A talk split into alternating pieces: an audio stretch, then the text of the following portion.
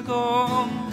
Spela hennes älsklingspodd med Peter LePaul Åh, låt mig höra den en sista gång. Spela hennes älsklingspodd med Peter LePaul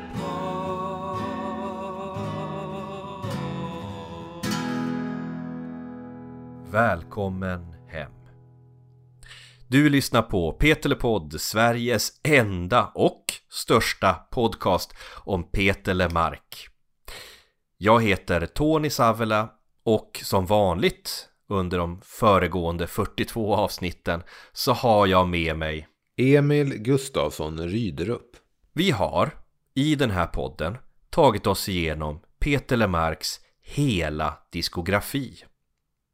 Vi har pratat med kollegor, medmusikanter, skivbolagschefer, journalister, fans, psykologer, sexologer, präster, skivomslagsmakare med flera. Allt det här för att lära oss mer om den här poddens huvudperson och hur musikbranschen har sett ut de senaste 40 åren. Nu finns det ju bara en person kvar att prata med. Och tidigare i sommar så åkte jag och Emil hem till Peter Lemark för att under två dagar hålla intervjuer och samtal med honom om hans musik och hans liv. Emil, kan du berätta vad kommer vi få höra idag? Ja, i den här första delen Tony av den här intervjuserien som det väl ändå får kallas med Peter Lemark så återvänder vi till Peters början. Vi kommer prata om Trollhättan, uppväxten och resan som han gjorde mot genombrottet med den självbetitlade Vita plattan 1987. Och det blir ett samtal som bland annat innehåller hans tid på Trend Records, Mona Sahlin, såklart låten Regn dag i Västerhav, men också en stor del kärlek, liv och död. Och jag tror så här, ni som lyssnar på den här podcasten för första gången, jag tror ni kommer uppskatta det här samtalet lika mycket som någon annan. Men ni som har varit med oss på den här resan under det här senaste året kommer njuta lite extra av den här intervjun. För här så känner jag att vi får en final på allt detta vi har sysslat med i den här podden. Och jag är så otroligt stolt, jag vet inte vad du säger Emil, att få presentera det här avsnittet, den här intervjun för er. Eh, för jag tycker att det här är väldigt fina samtal som vi har framför oss. Så vad säger du Emil? Ska vi göra som så att vi sätter oss ner i Peter Marks musikrum, han har gitarren i knät och så får vi höra början på en lång historia. Åh, låt mig höra den en sista gång Spela hennes älsklingspodd med Peter LePaul Välkommen hem till Peter Lemark. Ja, här sitter vi i mitt lyssningsrum, mitt musikrum. Det, det är så här, vilken ände ska man börja i? Jag svarar alla frågor eh, med en låt Tycker jag. Fortsättningen. Jag ska bygga oss en stuga av ädlaste fur På klipporna vid Västerhav där sikten ligger fri, fri Så går den va? Mm. Där strävar salthavsvindar, kysser bleka kinder liv Ett hus som vi kan kalla vårt för oss, oss att leva i Ja, jag får öva på den. Jag har övat till den till slutet av intervjun, då ska jag kunna den. Jag skulle nästan vilja börja med att prata om, om den här podden, Ja, eh, eftersom jag är så pass egocentrerad. mm. Vad fan tänkte du när två snubbar startar en podcast om dig? Först var jag oerhört eh, misstänksam. Alltså min första reaktion, vad är det här nu då?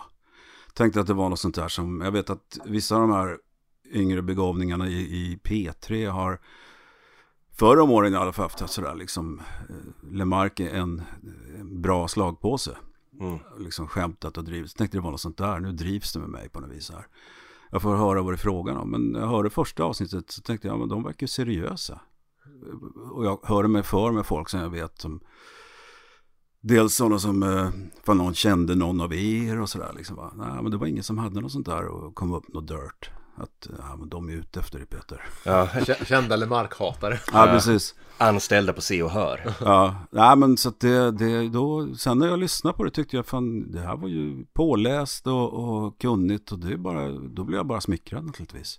När vi startade den här podden och vi började prata med folk som Peter Lemark, då mötte vi några fördomar. Ja, Eh, och då kanske fördomen var att du inte är superödmjuk, att du är allvarlig, ingen humor. Alltså det, jag har ju hört sådana grejer också. Eh, journalister som har tyckt att varit eh, åh, lite spända för att göra intervjuer och så här. Men jag, alltså jag har aldrig varit... De gånger jag har blivit eh, sur under intervjuer och, och gått, det är ju så här när man... Jag menar, om jag har gjort en skiva och jag ska marknadsföra den och berätta och prata om den och så är det någon som inte ens har, har lyssnat eller läst överhuvudtaget. Mm. Då tycker jag, då, jag gör min del av jobbet, då får den här journalisten göra sin del av jobbet. Ett exempel, eh, när jag släppte den här 100 sånger 2009 var det väl. Och så satt jag på förlaget där och skulle göra lite intervjuer. Och så var det en, en kvinna som kom upp från, jag ska inte säga vad hon heter, ifrån en kvällstidning. Och första frågan, eller hon- vi började prata och jag ställde, frå, frågade henne så här, har du läst i boken? Har du tittat i boken? Ja, oh ja, oh ja, jättebra, jättefina, oh, bra texter. Ja, tack, tack. Uh, första frågan jag ställde, vad tycker din pappa om eh, det du skriver? och då så här, "Eh, vänta nu, första sidan så där någonstans står det att han dör när jag är ung i Trollhättan. Alltså hade hon inte läst boken och då kände jag, vad fan ska jag sitta här och Vi får stryka den men det är sånt där händer ibland, va? att de inte har någon koll. Och då kan det ofta bara så här, nu är det inte så nu för tiden, men säg i alla fall för 15-20 år sedan. Billigaste knepet, Peter Lemark, vem är du? Och så här, "Jaha, ja, hur fan ska jag svara på det? Ja, Men en människa är komplex, det är som en av mina förebilder, Bob Dylan. Vi har nämnt honom i podden. I contain multitudes. Och det, så är det ju. Är det någonting du tycker i podden som vi har missförstått om det? Är det någonting som har så här skavt att här är de helt fel ute? Inte vad jag kommer på direkt nu. Nej, det vet jag inte. Alltså det är om, om man pratar om mina låtar, de är jag ju faktiskt stolt över. Ja. Alltså den katalog. För jag vet att länge hade jag ju sådär att nej, jag är inget bra på det, jag kan inte sjunga. Alltså vi pratar om bara för kanske 15-20 år sedan hade jag. Alltså det handlar ju om det här med självförtroende kontra självkänsla. Ofta är det så att människor kan ha ett ganska gott självförtroende. Det här kan jag, det här vet jag att jag gör. Okej. Men sen självkänslan kan ju vara helt annorlunda. Jag är inte värd att älskas. Jag, ingen, egentligen jag ing- ingen som vill och så vidare. Sådär, va? Och, det, och självkänslan har väl tippat många gånger. Men eh, jag kommer ihåg att jag gick i terapi och, hos Bengt Grandelius när jag frågade BG. Som den shrink han är. Ja, länge gick jag. Jävligt bra man. Eh, och eh, han snackade om det här liksom. Men du har ju gjort allt det här. Det är ändå dina låtar. Ja, men du vet, jag, den snodde jag introt från den och där. Ja. Ja, men det är dina låtar. Du har gjort det. Sen när man ser över hela katalogen från liksom, säg, ja, 80, det jag började skriva sommaren 86 fram till när jag nu skrev senaste låten. Det är ju rätt häftigt faktiskt och det kan jag vara stolt över, de här låtarna. Sen tyckte jag ju förr också så här att min sångröst inte var någonting att ha, att den var liksom någon sorts wishy-washy. Och det kommer jag ihåg när jag flyttade till Stockholm och hade gett ut en eller två plattor. Jag flyttade hit 1982 och då hade jag väl gett ut Buick, hade kommit då, eller kom precis då. Så, och då kom jag vara på någon vernissage med lite så här hippa människor sådär va. Och någon som sa, är det han Lemark? Ja, ja, men han, han låter ju precis som något dansband. Och det, det satte sig på något vis i mig att, eh, inte så, men jag kände länge att jag har ju ingen speciell röst. Den är inte lätt igenkännbar. Det är inte liksom Dylan, Tom Waits, eh, Joni Mitchell eller någon sån här röst som direkt bara, ja, man hör ju vem det är. Utan jag tänkte, det låter wishy-wash. Jag kan liksom, låt de sista ljuva åren bli de bästa i vårt liv. Den eh, ganska wishy-washy normal dansbandsröst tänkte jag. Det var därför jag hängde på Peter Karlsson. Han frågade, "Åh, ingen som kan sjunga den här bandylåten. kan inte, ja men kör lite lägre och så speeda upp tejpen sen. För på den tiden var det inga Pro Tools, utan det var ju på en rullbandspelare. Mm. Kalix Nyborg. Och så speedade vi upp den lite, ingen kommer att känna igen mig. Det gjorde de där uppe då tydligen. Mm. Och då jag till de frågade, vem ska vi säga att det är? Frank Mård. Vi stod ju där på bandyläktaren och när de spelade låten Har du så- hört den live alltså? Nej, det har jag inte. Men, men, vi, men, men jag har hört rykten om att folk stod där på bandyläktaren och, och, och unisont utropade Det är ju Peter Lemark! Det kanske den gjorde. Nej, Frank Mård var det i alla fall. Nej, men det har varit min inställning till min röst. Men sen har jag ju förstått. Jag har liksom aldrig fryst på min röst sådär. Uh, när jag lyssnar på mina egna låtar, jag, oftast när man håller på och spelar in en skiva, skivan är klar, man har mastrat, man sitter med jätteöron här och lyssnar, då lyssnar jag inte på rösten på det viset. Jag kan kanske lyssna efter vilket rum ligger rösten i, hur nära ligger den, vad är det för, för eh, EQ och sådär, vad kan man ändra här liksom va? Mm. Men jag tycker inte så här, åh fy fan vilken njutning att höra mig sjunga. Vad bra du sjunger Peter. Ja, du, ja, ja, ja, ja, ja, det, ja, det går inte att förstå hur bra jag är. Alltså det känns ju inte så, utan det känns ju tvärtom att man sitter, ah, okej, okay, okej, okay, sången är där, okej, okay, bla, bla, bla. Sen lyssnar jag inte ofta på mina plattor. Det, det har varit de gånger jag ska spela, man har fått lära sig låtarna igen. Men när vi gör som nagelfart dina låtar och liksom snackar och dissekerar grejer du gjorde för 30-40 år det är märkligt, Det är en väldigt märklig känsla att lyssna på det. Men när du hör oss prata om de här låtarna, vad känner du då? Alltså ofta är det så här låtar jag glömt bort faktiskt. Regnig dag vid Västerhav har jag inte tänkt på sen jag skrev den, eller på att säga, men de gånger jag spelade den live. Men det så här låtar jag inte tänkt på eller glömt bort, så det är kul. Det är jättekul. Men jag var ju en annan människa då, det måste man komma ihåg. Alla människor förhoppningsvis utvecklas ju på något vis. Mm. Låter jag som Peter Lemark nu igen? Ja, nej, vi, vi sitter här i min lilla lya. Jag, jag, jag, det, det verkar som att du stör dig på våran imitation. Nej, nej, men min son säger ibland att han kan höra när, jag, när det är så här officiellt. Sam, är det min kusin Ja. från Trollhättan som ringer så tar det bara, Ja. tar kanske två minuter. Jaha, var du ute på kusten då eller? jag, Men är tänkte, det någon som ringer så här lite officiellt? Ja, tjena. Ah, jag var lite orolig att den här intervjun skulle utveckla sig till en timmes lång hämndaktion där du sitter och imiterar Emil. Ja, nej, Efter, men det är payback efter alla Ja, gånger alltså han jag tycker, dig. min Trollhätte-dialekt har ju, jag tycker jag har en bra, men när, när jag pratar med Trollhättebor så tycker de, nej. Nej. För det har slipats bort så mycket så jag, nu gör jag någon imitation av Trollhätte-dialekt. ja, men det, det, det är faktiskt en fråga som är uppskriven här i bland våra frågor. Att, Shoot. ehm, när du flyttade till Göteborg, eller möjligtvis när du flyttade upp till Stockholm, försökte du aktivt slipa bort Ja, till? Göteborg, definitivt till Göteborg. Det var ju det första som hände. Kom till Göteborg och spelade, och alla de här musikanterna i Box 81 var ju från Göteborg eller Göteborgsområdet. Och så kom jag, "Jag kan jag inte spela mina låtar, jag har en gubbe här som heter Mot solen. Och då märkte jag ganska snart att de fnittrar, man låter som en bonde Ja, ja, men... om man kommer till Göteborg. Så att det tog inte många månader så började jag mer och mer glida över och prata lite sådär va. Och, ja. och sen ett tag så senare, det finns en inspelning som Stefan Liv då, trummisen, han som sen blev radio Mm. eh, man. Han hade något rock, rockprogram i Radio Göteborg som hette Rockronden. Och då var det någonting med att Springsteen spelade ju 81 i Göteborg. Mm. Eh, River, den ori- original River Tour. Mm. Och det hade varit så, vi hade stått längst fram och köat och inte fått några biljetter eller fått dåliga biljetter. Och då gjorde han en intervju med mig. Jag har det på någon kassett. Och det är otroligt, vi har stått här och köat i flera, nästan ett dygn och nu får vi inga biljetter här framme. Jag lät mer och mer som en sån här hamnshoare i Göteborg va. Och så, och så hade jag väl den dialekten när jag kom till Stockholm och då märkte jag att det här lirar inte riktigt. Jag vet inte, det, det har inte varit så här medvetet men antagligen undermedvetet. I Göteborg för att slippa bli skrattad åt när jag kom, mm. köra min låt eller? Mm. Och du kan väl göra, vad heter den så du? Jag heter 100 000 varför? Jag menar, för sen senare så har ju Trollhättan varit, betytt så mycket i liksom texter och, Mm. och musik. Men då så var det liksom någonting du ville tvätta bort och liksom starta Ja. på nytt. Jo, jo, alltså när jag kom till Göteborg då var ju det här Trollhättan, det här var ju innan Galenskaparna och sådär slog igenom. Men dialekten bara signalerar ju direkt, här kommer en, en lantis. Och när man är så här 19-20 år, eller hur gammal Mm. jag var, då är det ju så här, då är så oerhört eh, känslig för att bli placerad på det här viset som lantis. Mm.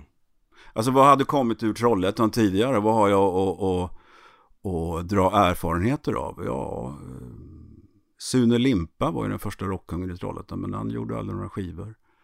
Laila Westersund. Paul Paljett var väl den enda som, från Trollhättan som hade breakat överhuvudtaget. Hur var, ni hade även de här, vet du, de stora tall eller? Jättetall. Jättetall. Ja, jo, men och de såg jag ju live. Det var ju så här, lite lustigt. De var ju ett proggband egentligen. Mm. Eh, och de hade spelat, deras stora claim to fame var att de spelade förband till hårdrocksbandet Uriah Heep på Scandinavium någon gång på 70-talet. Mm. Men det var ju inget så här, de hade ju liksom inte egentligen tagit sig ut ur Trollhättan. Det hade ju Paul Paljett gjort, men Ja. jag vill inte åka vägen via Skara. Vilka lyssnade på dig i Trollhättan när du växte upp? Ja, men du ser, där har du vinylsamlingen, det är väl i stort sett det. Hur, stor, hur stor del av den där skivsamlingen hör man i din, har man hört i din musik? Väldigt mycket kan jag tänka mig. Väldigt mycket. Det finns ju, alltså det kan ju gå låt för låt och plocka och se vad det är för någonting. Och så är det så här också liksom, eh, vad hörs inte och så här. Ja, Beatles är mina absolut stora favoriter. Varför det? Ja, för att när jag var fem år och hörde She Loves You första gången hos mina kusiner Yvonne och Gunnel. Så vart jag ju toksåld. Alltså. Det var ju bara wow. Köpte singeln utan att ha någon skivspelare. Satt hemma och tittade på spåren sådär och försökte spela den med tumnageln. Och, ja, du vet, så att, eh, och sen har Beatles varit bra kompanjoner. Dels för att de var först med allting och, och sen att eh, följer man Beatles år för år så har man en ganska bra guide över 60-talet. 67, Summer of Love, Sgt. Pepper, ah, okej. 68, Back to the Roots, eh, Dylan eh, spelar in i Nashville och Beatles gör eh, Vita Dubben som är back. Alltså det är ganska bra att veta, då har man så här, ja, ja 66, okej då var det det. Och det är ganska bra, och dessutom vet jag vad jag själv gjorde. Jag kommer ihåg julen 65. Mm. Då fick jag Rubber Soul och då vet jag, ah, ja, då var vi hos mormor. Och jag hade med mig en skivspelare för jag visste jag skulle få en skiva i julklapp. Och så minns jag hur jag får den då. Då vet jag vilket år var det Ja, det är ju december 65. För då kom skivan och jag fick den när den precis hade getts ut. Så det, Beatles är rätt bra att ha som så här någon sorts kronologisk måttstock. Vad va? Det tråkiga med det är att den, den slutar rätt tidigt, den måttstocken då, eller hör Ja. Reissuen av Rubber Soul kom ju där 92, och den digitalt remasterade versionen. Ja, men sen är, har man ju så här, har ju lite så här koll på eh, dels sologrejen och så här, men det fick ju inte lika stort avtryck i världen va, för att det, Mm. då kunde de ju inte vara först, det var inte, det var inte Beatles gudar längre, då hade de ju liksom klivit ner bland oss vanliga dödliga efter de hade splittrats. Men så så när du själv blev, valde att bli musiker, eller kanske valde och valde, det kanske bara blev så. Var det för att du ville vara en av dem som också gav ut en skiva, eller var... Ja men det är klart, det är klart, jag menar från då jag såg Beatles på tv bara, ja. Men, och det har jag ju sagt i tusen intervjuer, att i Trollhättan på 60 och 70-talet, Mm. ens yttra en sån där grej, jag ska bli musiker. Det var som att ni skulle säga nu, ja men jag ska, jag ska flyga till Mars innan, eh, inom tio år, ska jag ha satt min fot på Mars. Och ni, alla skulle bara titta på er, fast, är han okej den där snubben, han verkar ju helt... Och så var det i Trollhättan, jag ska bli musiker, jag ska bli rockmusiker. Det var, det var, så, det var en sån förmätet på något vis att säga, för att det var ju ingen som hade blivit rockmusiker i, hela, i Trollhättan någonsin som hade nått utanför Trollhättan. Så det fanns ju inte på kartan att man skulle kunna bli rockmusiker. Mm. Så när jag sa det där på den här tiden, jag var ju oerhört kaxig i tonåren. Och det vet jag att i så här musikföreningar och så här, folk tyckte illa om mig för att jag var så jävla kaxig. Gav du musikföreningen en chans själv? Nej, Du ville inte, det var inte din grej alls. Alltså jag har aldrig varit en flockmänniska va. Jag har aldrig tillhört så här att ja, men vi går hela gänget där i en flock. Utan jag har alltid varit så här ensambarn och på det viset va. Men för då kommer en fråga om det här bandet du startade i Trollhättan, Peter Fransson Peter Fransson band. band, ja. Eh, Det är väldigt, det är bara, lite- det, bara det var ju en sån här, eh, var ju motsats till hela musikrörelsen. Mm. Nämna bandet efter han som sjunger och spelar gitarr. Ja, för det är en sak när Ringo Starr gör det efter Beatles. Ja, ja visst. Men det är lite konstigt kanske. Kaxigt. Ja, kaxigt. Ja. Men det var liksom ditt projekt. ja, det var det. Jag raggade ihop musikerna. Ja. Så att eh, det var väl eh, inte i linje med vad, förväntades, vad som förväntades av en i musikföreningen på något vis. Någon som hette Bicko hade något som hette Gin Fizz var jag med i innan. Ja, du vet massa band så här, på Sylte och harvat med, eh, vad hette han då? Sune Johansson hette trummisen. älskade två band. Kiss och Rush. Rush öppnade mycket för Kiss under Ja, 70-talet. men du vet att säga det till mig och Mats-Åke 1974, 75 Ja, ja. var liksom... Eh, men det fanns inga andra att lira med. Så det var ju så här, okej, ja, ja, visst. Han hade ingen replokal på Sylten, morsans och farsans källare. Så det är klart att då, ja visst, han är kanon. Det blir bra. Men liksom då, blir du någonsin tvingad då att köra en Kiss-cover? Nej, nej, nej. nej jag, då skulle vi köra med... Vi, kör, vi körde covers faktiskt. och det har jag på tejp någonstans. Mycket sådana Stones-covers. Och eh, vi körde November. Svenskt trio som spelas någon sorts hårdare rock på svenska. var jävligt bra faktiskt. Deras vinyler går för tusenlappar Kan upp. tänka mig det. Men då, då, de breakar ju aldrig så här jättestort. Men eh, vi körde en eller två novemberlåtar. Körde en Bad Company-låt. Mm. Och sen några av mina låtar. Ja, sen just det. Det här var 76, på våren 76. Då hade jag och Mats-Åke tagit oss till Tyskland för att se Stones. För de kom inte till eh, norra, till Norden på den turnén 76. Det var Black and Blue hette plattan de skulle promota. Så vi gav oss fan på att vi ska fixa biljetter. Så jag ringde ner och på tyska och beställde biljetter och alltihopa. Det funkar. Till Kiel, som är närmaste stad ifrån Västsverige sett då. Det gick ju båtar till och med, stenar, och det var som vi åkte över. Med fruktansvärt resultat. Nej, det, är, det, det är så fruktansvärt så det vågar man inte säga. Alltså. Men vadå då? Nej, alltså på vägen ner, då var jag hyfsat nykter. Mm. Uh, Mats-Åke blev väl slängd i någon fyllecell eller hur fan det var. Och var så här, då på vägen ner hade vi eh, av någon anledning fått en fyrbädd. Nej, på vägen ner, det var så. Då hade vi fått uh, sådana här dyner man skulle slagga på. Bara en plastdyna man skulle slagga på. Och det funkar ju. kom vi ner till Kiel. Och så såg vi Stones och det var ju så här bara wow, man hamnar längst fram. Och vilka var förband då? Ja, The Meters från New Orleans. Och bara, oh, shit, så det var ju hem och beställa Meters-plattan sen. Fire on the Bayou när man kom hem. Eh, och så såg vi Stones var skitbra och sen så när vi skulle hem då blev det mycket, mycket, mycket fylla. Och det var olämpligt med tanke på att då hade vi fått av någon anledning, det kanske fanns platser kvar så här, fyra väl fina bäddade sängar på vägen hem. Ingen av oss såg, no- sov i någon av de där sängarna. Jag vaknade upp på morgonen liggande på golvet i någon kräkspö. Hur gamla var ni då? Här? Ja, 77, nu ska vi säga, 16-17. Ja. Men sen när vi kom hem till Trollhättan, då var det bara för Sune och de andra i det här bandet att nu ska vi köra, vi kör de här Stones-låtarna. De öppnade, vilken öppnar de med? Honky Tonk Women, den kör vi också. I met a Jinso bar on Quine in Memphis. All right. Charlie's good tonight, ain't he? Och körde deras set i stort sett. Vi körde Get Off My Cloud, If You Can Rock Me. Och så vi körde det sättet. Det finns ju på den här Live You Live, första sidan. Det, det sättet körde vi. Eh, du vet, vet, vi spelade på någon skolavslutning eller vad det kan ha varit. Någon skolfest på Lyrfågelskolan i Trollhättan. Och efteråt kom det fram tjejer så här, vad bra ni var, tack. Har ni skrivit alla låtarna själv? Ja. Och sen Stones klassiker. Starfucker, starfucker, star. Go to Soup, fan vad bra skiva alltså. Ja, underskattad Ja. tycker jag. Jag har alltid tyckt. Jag tycker den är jävligt bra. Alltså. Ja, det är skitbra. Det var, ju de, det var ju de rötterna vi hade där och då, alltså 70-talet. Vad har du plockat av Mick Jagger som Oj, live-artist? ja. Förutom den flamboyanta klädstilen. Jag vet inte, men det, man plockar lite här och lite där. Liksom, så här. Jag, har inte, jag har inte varit någon Jagger-imitatör någon gång, vad jag vet. Men, Nej. Jag menar, han var ju, kom ju från James Brown och allt det där. Liksom, och det, James Brown tittade jag mycket på innan, jag, innan man uppträdde live. I, alltså man måste komma ihåg att allt det här var ju pre-nätet, pre-YouTube. Mm. Att kunna få se ett live-klipp om så bara en låt med James Brown, det var en händelse. Det var så här, det fanns ju inga videobandspelare och sånt där va. Det kom, jag hade en videospelare redan 1980 tror jag. Och då gick det någon, någon, något program, amerikanskt program, rockens historia och sånt där, som jag hade bandat. Och där var det ett James Brown-klipp och det var bara wow. Sen körde jag ju det på den första Lemark-turnén, äh, Cirkus Cirkus, Cirkus Cirkus. Och det var ju folk, det var ju så kul. Det var, James Brown hade ju sin show att han körde till max. Och sen Ja. plötsligt bara så bryter han ihop, please, please, please, ner på knä.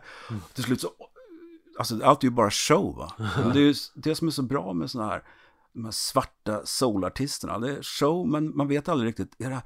Han bryter ihop och till slut så förs han ut. De kommer med sån här boxningsmorgonrock med James Brown på ryggen. Och, och för ut honom, två stycken av hans eh, körsångare, fast då agerar de som någon sorts livvakter. Och hjälper honom ut från scenen. Han bryter ihop igen och de får upp honom och bär ut honom från scenen. Sen slänger han av sig den där och fortsätter i alla fall. Liksom sådär, va? Det snodde jag rätt av när vi gjorde eh, Circus Circus-turnén. Och det var rätt kul. Då hade vi, ja hur skulle man få tag i det där? Ja, orangea, det var ju, stod ju bollar med apelsiner. Ja. Kan säga, det var, en, jag har, var enda bilden som gick. Jag bollade, jag kan ju inte, jag kan ju inte jonglera med apelsiner.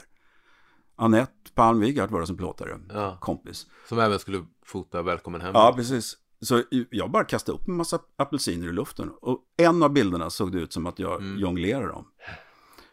Ja, nu var det orange. Okej, orange det är färgen. Så att Monica fick hem från, hon jobbar ju natt på sjukhus då. En sån här landstingets eh, morgonrock. eh, Så här. Eh, och så hade jag en vit skjorta. Båda dessa färgade vi i köket hemma i Gröndal Mm. till orange. Så jag hade en orange morgonrock, en orange skjorta när jag uppträdde. Okej. Och sen körde jag hela det där.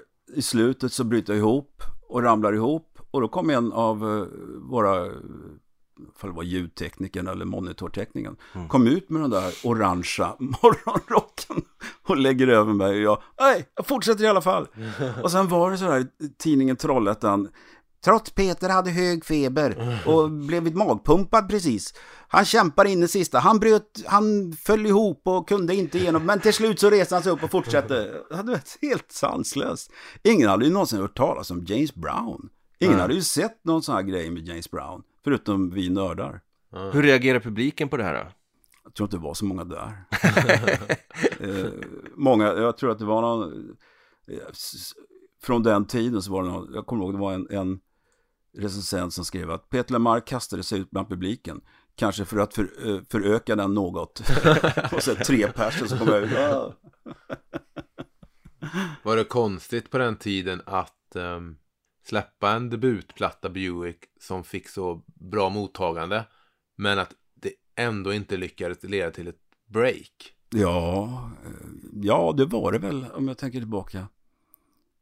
Ja, det var ju överord i tidningarna. Ett geni är fött och allt vad det var för någonting. Ja. Vilket är...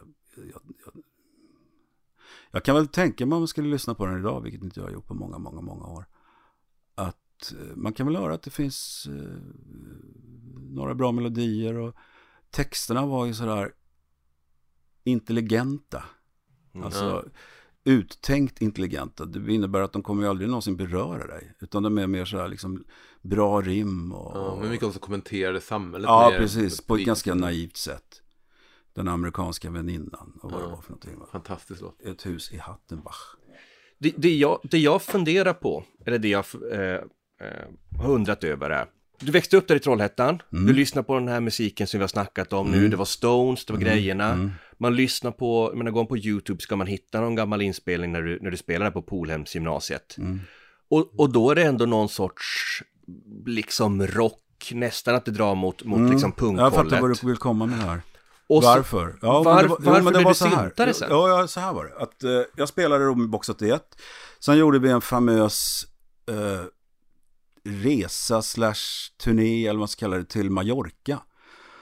Och det här var via, det var Stefan Liv som vanligt som hade någon kontakt och ni, ni får lira på Mallorca här. Eh, och jag var så här, men vad fan ska vi dit göra?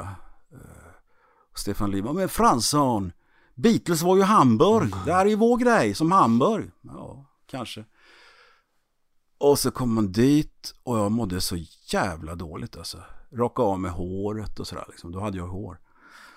Och det var ju en stor, ett stort koncentrationsläger inmurat. Det här stora jättegigantiska Club 33-hotellet. Med taggtråd runt på murarna och sådär va. Och det fick vi klart för oss, det var Tommy Blom, Tages sångare. Faktiskt. Som, som var någon sorts artistchef där. Någonting. Han förklarade att nej, men grej, grejerna är så här att det ska, grabbar, alla ungar ska hållas innanför här. För här säljer vi drinkar, här säljer vi öl. Så där, här ska alla vara. Och så lirar nu, försöker hålla dem inne här så ingen försvinner ut på Mallorca va. Nej, okej. Och det var så här, ja du anar inte hur mycket sperma som ringer i de här sängarna på nätterna, herregud. Och det var ju så här, det var som ett Dionysos-läger, eh, concentration camp. Eh, och det första vi skulle göra när vi hade kommit, då var det så att vi skulle ut vid bassängerna. Och bassängerna var så här, all, gräsmattorna var i plast liksom så här va. Och folk oljade ju in sig så jävla mycket så man fick ju se upp för att inte halka där. För det var ju halt i plasten när, när det kommer sololja på och sådär va. Och svävaren hängde på sig ett dragspel var det han hade kanske. Jag tror det. Jag hade en fiol och så någon med dragspel och så en gitarr. Och så sjunga beat I should have known better. Mellan det här folk som låg och höll på och var bakfulla och försökte kurera det med att dricka ännu mer drinkar. Så det var så här, ja, jag ville ju köra mina låtar va. Jag ville ju köra det vi hade börjat med i Göteborg. Var- Det var ett jävligt bra band, Boxet det. Väldig attack och väldig frenesi. Och så körde vi mina låtar på svenska. Och det var ju grejen tyckte jag. Och så skulle vi plötsligt köra coverlåtar. Jag vet att en kväll så var, vi, var det så här i den stora salongen där med scen och hade de tågaparty. Det innebar att det var så här 500 ungar från Skandinavien, halvnakna, rev ju av sig de där jävla knullades och det söps in i helvete. Jag kände, fan jag vill härifrån. Så jag ljög mig därifrån. Och vi var inne, just det, vi var inne i Palma stad och spelade för pensionärer på midsommarafton. På en scen så fick vi sjunga Små grodorna, små grodorna är lustiga att se. Alla de där sångerna. Och jag kände bara, det här är inte Beatles i Hamburg. så jag ljög mig hem därifrån och sa att eh, jag var tvungen att, vilket jag i och för sig hängde över med, att jag var tvungen att göra lumpen. För det hade man ju skjutit upp hela tiden. Så, nej, jag... så det låg ju framför mig, så jag ljög och sa att nu måste jag göra vapenfri, så jag åker hem. Jaha, okej. Så jag blåste hem. Och sen efter det, jag tror vi spelade någon gång igen, Boxet det, men då var det liksom så här bad... Bad Blood hade kommit till bandet på något vis. För jag var inte så jävla intresserad längre av det här. Att sjunga Små grodorna i Mallorca liksom. Eller Beatles covers. Och då var det så här. Jaha, vad gör jag nu? Sitter här i Göteborg. Bandet. Jag, jag har lagt av i bandet. För det var jag som slutade med det där. De fortsatte sen att lira. Jag tror de körde instrumentala låtar mycket. Men då hade man ju lärt känna massa folk. Vi repade ju där i Gårda. Och det, alla band höll ju till där, de här gamla rivningskåkarna i Gårda. Mm. Eh, det var ju så här, Anneli Rydé, Extra hette hennes band och så här. Och där var då eh, ett band, Viva hette de, någon sorts eh, lite Simple Minds-influerat syntaktigt. Och de hade en kille som hette Mikael Fölsch som spelade synt. Vi började prata jättemycket jag och han. Han var sån här liten, spenslig, eh, du vet, klassiskt skolad pianist så här va. Så vi hängde rätt mycket jag och Micke Fölsch. Och han hade ju då syntar till bäng. Och den hade var den här Prophet 5. Det var liksom wow. Den är alltså monofonisk, så du kan inte ta ett ackord på den. Utan ska du spela in ett ackord får du ta en ton i taget och spela in det. Men det var ju, det var ju the shit. Så jag fick låna hans Prophet 5 och satt hemma och då tänkte jag, jag kan ju börja spela in det här. Och så någon trummaskin som fanns, billigast som fanns. Eh, Och så började jag spela in den och då, det var, för mig var det en sån här befrielse att slippa det här. För då var det i Göteborg var det mycket så här, boxet det var så här, "Ah, fan, kör, kör på 11. Gå- Våra starkare går till 11. så här, Spinal Tap. Ja.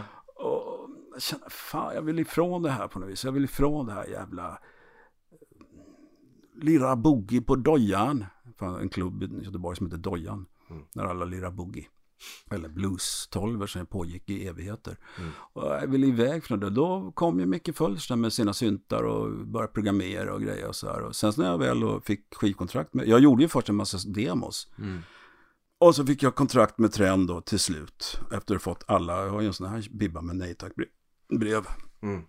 Så då kommer vi någonstans upp där sen på det här liksom efter, efter alla de här chanserna, du får oss trend och, och du försöker allt det här och då, då, det som sen landar i, i vita plattan. Och vi tänkte väl att vi ska ta och eh, gräva ner fingrarna i vita plattan här nu, men Det, det har ni ju redan gjort ju. det har vi gjort, precis. Men när vi, när vi gjorde när vi, när, vi, när vi börjar med våra första avsnitt här i podden Ja. så introducerar vi en grej som vi kanske har släppt mer och mer, men som den här grejen som vi kallade för checklistan. Ja. Vissa så här teman och ord och sånt där som vi Ja, tyckte var ja. återkommande. regn och blå och vad det Mm. någonting. Skulle vi kunna få stämma av den här checklistan med Ja, dig och se vad du på. själv tycker? Ja. På den här checklistan med de här hörnstenarna och temana så startade vi med Trollhättan. Det är på marmor det börjar redan där med Trollhätte-referenser. Och det bottnar väl i det att eh, vilka miljöer känner jag till bäst? Ja, Mm. Trollhättan naturligtvis, för där är jag född och uppvuxen och bott där i vad det var eh, 20 år av mitt liv. Mm. Så det är klart att det, det känner jag till. Och då, det är ju så här när man skriver låtar, att det är väldigt bra att kunna sätta dem i en speciell plats och gärna också en speciell tid, klockslag och sådär. Söndagen den fjärde 1972 eller vad det är. Inleda så, för att då, då blir det på något vis mycket, mycket mer autentiskt. Om jag ska skriva på det viset så måste jag också veta vad jag skriver om. Det blir lite based on a true story stämpel Exakt, och, och Trollhättan kan jag utan, eller Trollhättan på 70-talet. Mm. För kommer jag dit idag så är det ju bara, åh, nu har de byggt nytt där och nu, jag känner inte igen mig. Mm. Men Trollhättan 70-talet, det kan jag ju varenda gata upp och gata ner. Så det är ju en bra grej att utgå ifrån och skriva. Så du börjar på Marmor, där var det många låtar som var Mm. Trollhätte, vi sätter eld på skogen och flera av outtakesen också var så här, vi går på Högbo Taverna, en restaurang i Strömslund över älven. Så att från att liksom ha dolt det här Trollhätte-bakgrunden och sagt att du var Ja, ungrare ja, till att en dag då säga, ja men nu, nu sjunger jag om var jag kommer ifrån. Ja, jo men så var det väl. Ja, men det, ungen följer bort efter första plattan, det var ju liksom vart ju så här, det var bara löjligt. Men vad var det som fick dig då liksom börja erkänna och liksom säga, Ja, men nu- det var, då var det ju liksom, då, den grejen var ju över. Så att då Mm. var ju Trollhättan visste ju alla där någonstans vid 83, 84 sådär liksom. Det var ingen hemlighet med det. Mm. Men att vistas i regn då, vad, vad betyder det det markslottet? Ja, jag vet inte, men det, det är ganska tacksamt att ha va. Det, regn kan ju både vara någonting som eh, är uppfriskande, det kan också vara någonting som en kupa över en man sitter fast i regnet. Det Mm. går att använda väldigt mycket regn just.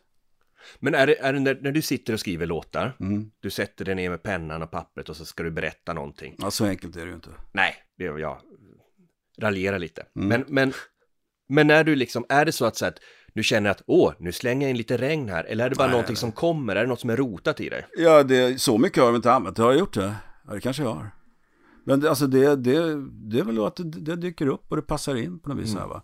Alltså det, på senare år, nu skriver jag inte längre. Och så här är det då att.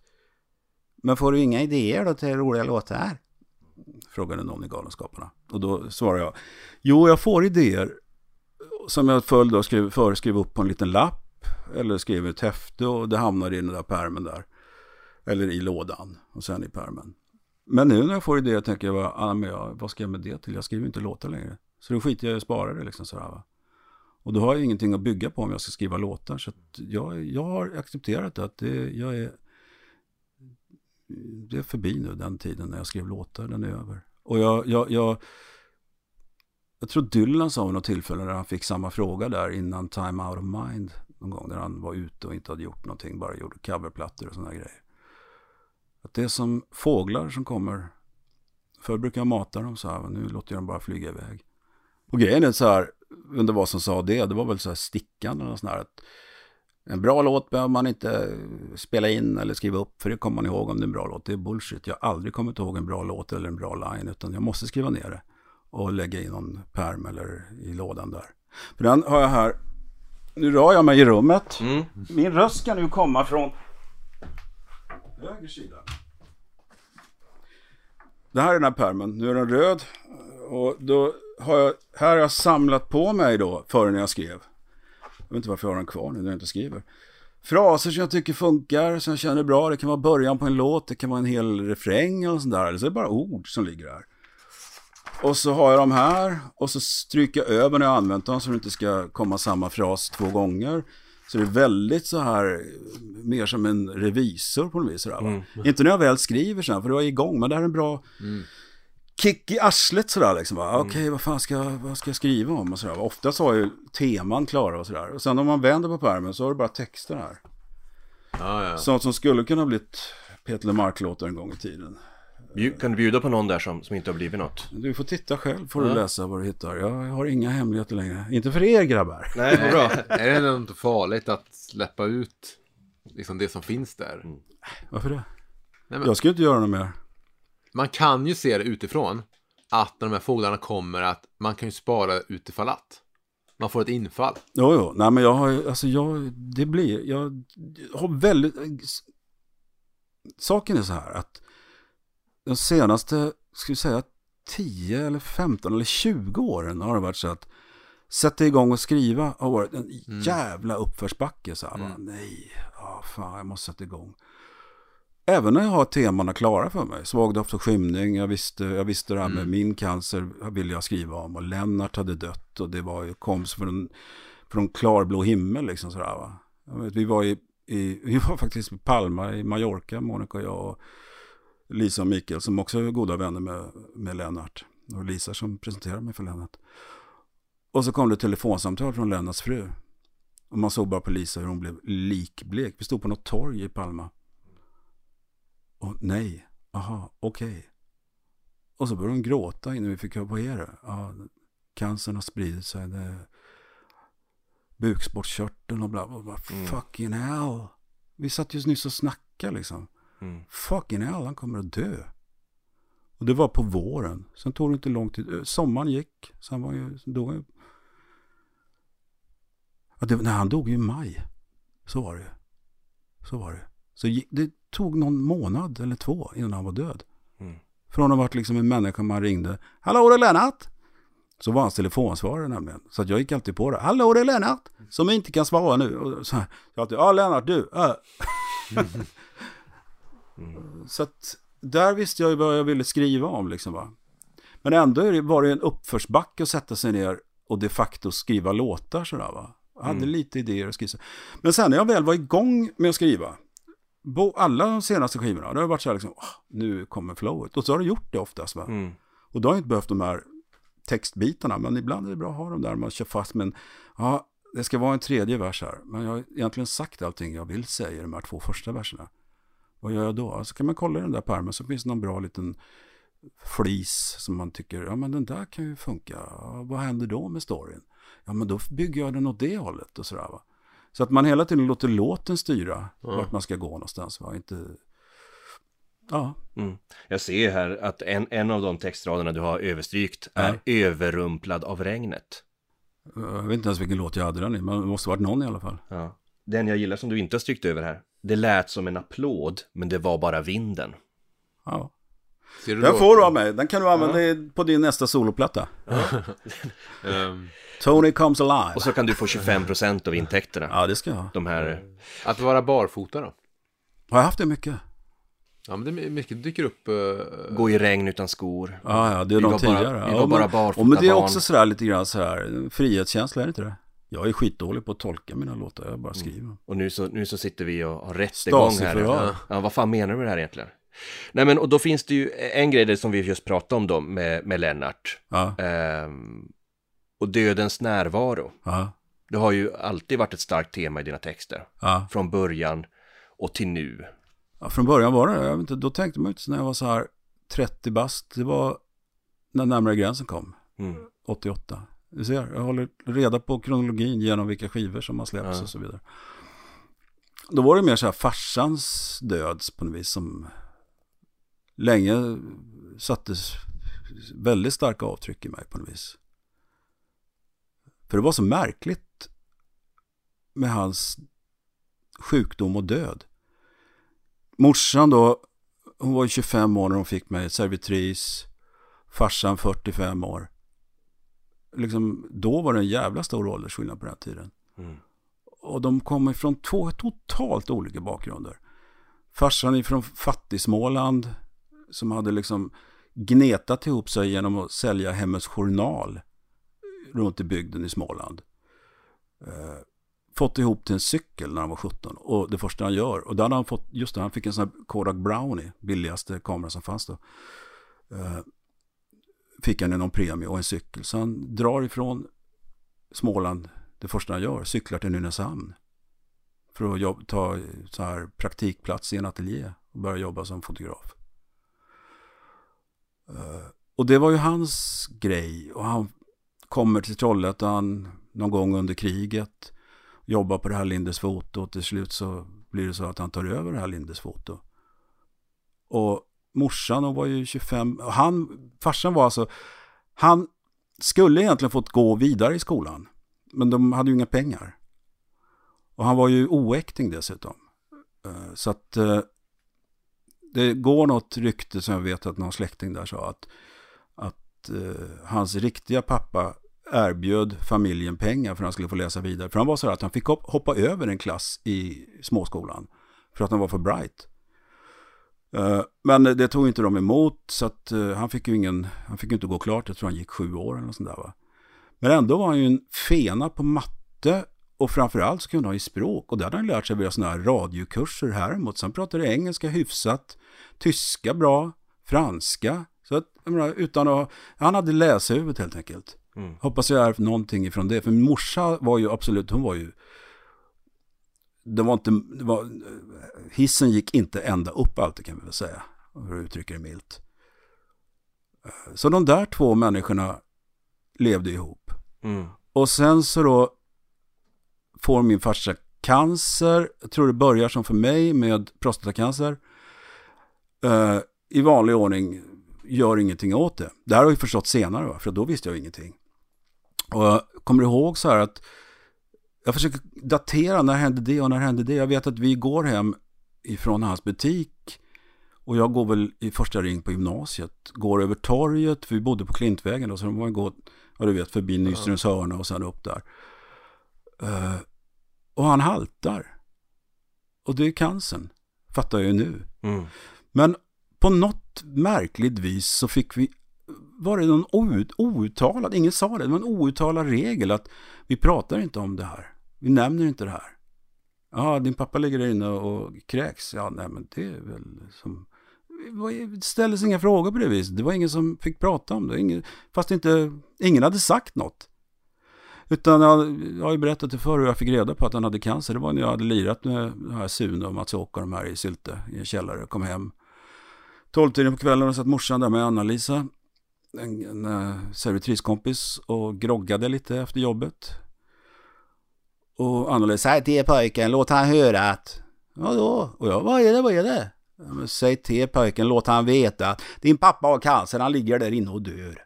Så, då, så fick jag reda på det. Och då kommer jag ihåg, då slängde jag mig i min säng med kudden över huvudet och satte på en platta svinhögt och låg där och böla. För det var också så här, inte visa att man grät. Det var ingenting man skulle, det var inget manligt att gråta. Det var inte att gråta som en kar. Nej, verkligen inte. Och eh, sen var det så där hela tiden att vi fick inte prata, vi nämnde det inte. Kom det, var det någon som sa ordet cancer på tv så byttes kanal liksom sådär va. Mm. Och så var det. Och sen dog han. När din far går bort, hur ändrades dynamiken liksom i familjen med dig och din mor och så? Påverkar, hur, En bra fråga, ja. Lite terapifråga sådär. Jag vet inte faktiskt hur det ändrades. Det är klart det ändrades. Jag vet att jag sen har känt att det måste ju varit en frihet i mig på något vis. För jag hade ju väldigt... De krav jag ställde på mig själv vad gäller... Jag var ju, tillhörde ju böset i Trollhättan. Jag var ju med de här lite inbrott och man söp och drack mellanöl och blev full och sådär. Men i plugget, okej, jag satt i korridoren men jag hade alltid jävligt bra betyg. Mm. Och det var också någonting, de kraven jag satte på, ställde på mig själv, var liksom kom ifrån att jag ville inte göra min pappa besviken. Mm. Visa, titta här, jag har fått femma i alla betyg här. Okej. Eh, Och då var det okej liksom sådär va. Och sen när han dog, då kommer jag ihåg att jag kände någon sorts jävla... Jag var ju fruktansvärt, fruktansvärt ledsen, men också en befrielse. Att nu är ingen som kan kräva av mig att jag ska... Och då satte ju det här med musiken igång på riktigt sådär. Från att ha gjort demokassetter och skickat. Så var det så här, "Ja, men nu ska vi ut och lira, nu ska vi ut och lira, nu ska vi göra det här och sådär. Det var väl den vevan som det här Peter Fransson band kom till också tror jag. Efter Mm. han hade dött. För innan det stod vi harva Stones-låtar i Sunes källare på Sylte. Och det, jag menar, varför? Varför skulle vi repa det hela tiden? För att spela på någon skoldans på Lyfågeln. Mm. Det var ju helt... Var ju, alltså, hade jag kommit till Peter 16 nu, alltså, det är fullständigt meningslöst. Mm. Ta dina egna låtar och sätt och spela dem istället. För jag skrev ju låtar hela tiden. Jag hade ju en jävla massa låtar som jag hade på tejper, på kassetter. Det här var ingenting ni pratade om hemma? Nej, det var något så inte- tabu, outtalat tabu. Och sen så, jag menar, snabbspolar man in i din karriär sen så gör du låtar som Jag ska gå hel ur det här Ja, och precis. Närmare gränsen. Ja. Var det då du fick prata om det? Var det då du fick släppa ut det här? ja, fast inte så att eh, låtskrivandet har funkat som någon terapi för mig. Mm. Utan på något vis när jag, vi flyttade till Stockholm så fick jag ju, jag gjorde ju vapenfri ute i Jakobsberg. Ett pendeltåget en bra bit ut från stan till en betongförort. Eh, på en skola där jag liksom inte, det var väl ingen som visste jag var där egentligen. Mer än hon som skötte om det här vapenfri i Järfälla. I kommunhuset i Järfälla, Jakobsbergs torg där vid pendeltågsstationen, då satt hon och hade utsikt över alla som gick till pendeltågsstationen. Så om man försökte smita gick inte det heller. Fransson! Kan man höra uppifrån. Shit, för då fick man påbackning på, på själva tjänstgöringen. Mm. Tjänstgöringen innebar för mig att jag satt i en källare tillsammans med fritidsledare. Och eh, ja, han sände radio och jag fick inte prata för jag var ju bara vapenfri. Så det var ju så här vad maten var för dagen. Och jag kommer också ihåg finska, jaulakapallo, fotboll. Och ja, perunamusi med potatismos. För att det skulle läsas på finska och svenska då i den här eh, internradion som gick där va. Så det var ju, jag mådde ju jävligt dåligt av att sitta där ute. Samtidigt höll jag på att försöka göra klart första plattan Buick. Och var tvungen att smita ifrån för att kunna hinna med det och allting sådär va. Så då fick jag för första gången det som jag, ingen visste vad det var. Och nu har det blivit känt som panikattacker. Mm. Fast det ordet fanns inte då. Utan senare, det närmaste jag kom var väl att de kallade det för ångestneuros. Eller något sånt där va. Nu har ju varenda jävel panikattacker. Det liksom går inte ett sommarprat utan att bara panikattacker i en podd. Nu är ännu en som sitter i en podd och pratar om mina panikattacker. Mm. Och det är liksom, nu vet jag ju att det är bara symptom på någonting va. Det är ingenting att vara rädd för. Det är ju bara symptom. Det är ett symptom att du tror att det ska hända och det värsta och så vidare. Så här, va? Fixar man det där och lär sig hantera det, då, då går livet mycket lättare. Men då var det, det är Monica som har mycket har, liksom, hon är Lemark egentligen, faktiskt. Jag har sagt det många gånger, hon är i alla fall hälften av Lemark, vi är en duo. Hon fick ju mig då att börja gå i terapi, och för mig var det lät det som, ja då åkla till Resta. Ett, var då ett, eh, som vi kallar det, sinnessjukhus i Trollhättan. Jag har jobbat där när det var rätt psyk. På Stormen. För att man, hör, man kunde, vi cyklade dit när vi var så här 11-12. Ja. Cyklade man i Trollhättan, Vänersborg och Uddevalla och så här. Då, då hörde man där "Åh! Åh!" ångestskriken ifrån stormen på Resta. Så jag tänkte, ja det är där jag hamnar. Men eh, då fick mig att gå i terapi. Och det hette Mentalvårdsbyrån. Det var alltså, gick via landstinget så det bekostades. Och då gick jag hos en kvinna som heter, hette Inger Johansson. Som hade varit gift med Centerpartiets dåvarande ledare. Olof Johansson. Exakt. Hon var förbaskat bra, jävligt bra. Det tog ett tag innan jag liksom vågade öppna käften för jag trodde först att, jag trodde jag satt tyst de första 50 minuterna. Tänkte om jag säger något så kommer hon direkt som psykolog kunna se, ah det är det, där är sån är han, okej. Han ska vi ta in på resta för han sitter på stormen. Ja, ja men så att då sa jag ingenting. Hon hjälpte mig och, och det är mycket hennes terapisessioner som är som blev Jag ska gå hel ur det här senare. Mm. För det var saker jag hade kommit fram till där som var bra. Så att, att skriva låtarna där var ingen terapi egentligen. Även om Jag ska gå hel ur det här skrev, skrevs i en enda utandning i köksbordet i Gröndalen och såg ut mot motorvägen där på Mm. alldeles bredvid. Det kvinnliga skötet. Ja, ja. Det är ett tema. Nej, inget tema. Ja, men det är ett inte. ord du använder. Ja, det har funnits med. Men att Ja. ändå fått ta så stor plats. Någon sorts symbol för liksom. Ja, men är det inte en bra, det är väl, ska väl få ta plats, det kvinnliga Ja, ja. könet ska Mm. få ta plats. Ja, ja, Mm. självklart. Eh, Hellre det än att man sjunger om eh, det manliga könet, det vore ju väldigt eh, ful gammal gubbe. ja, ja. Ett, ett annat favoritord vi har haft, Mm.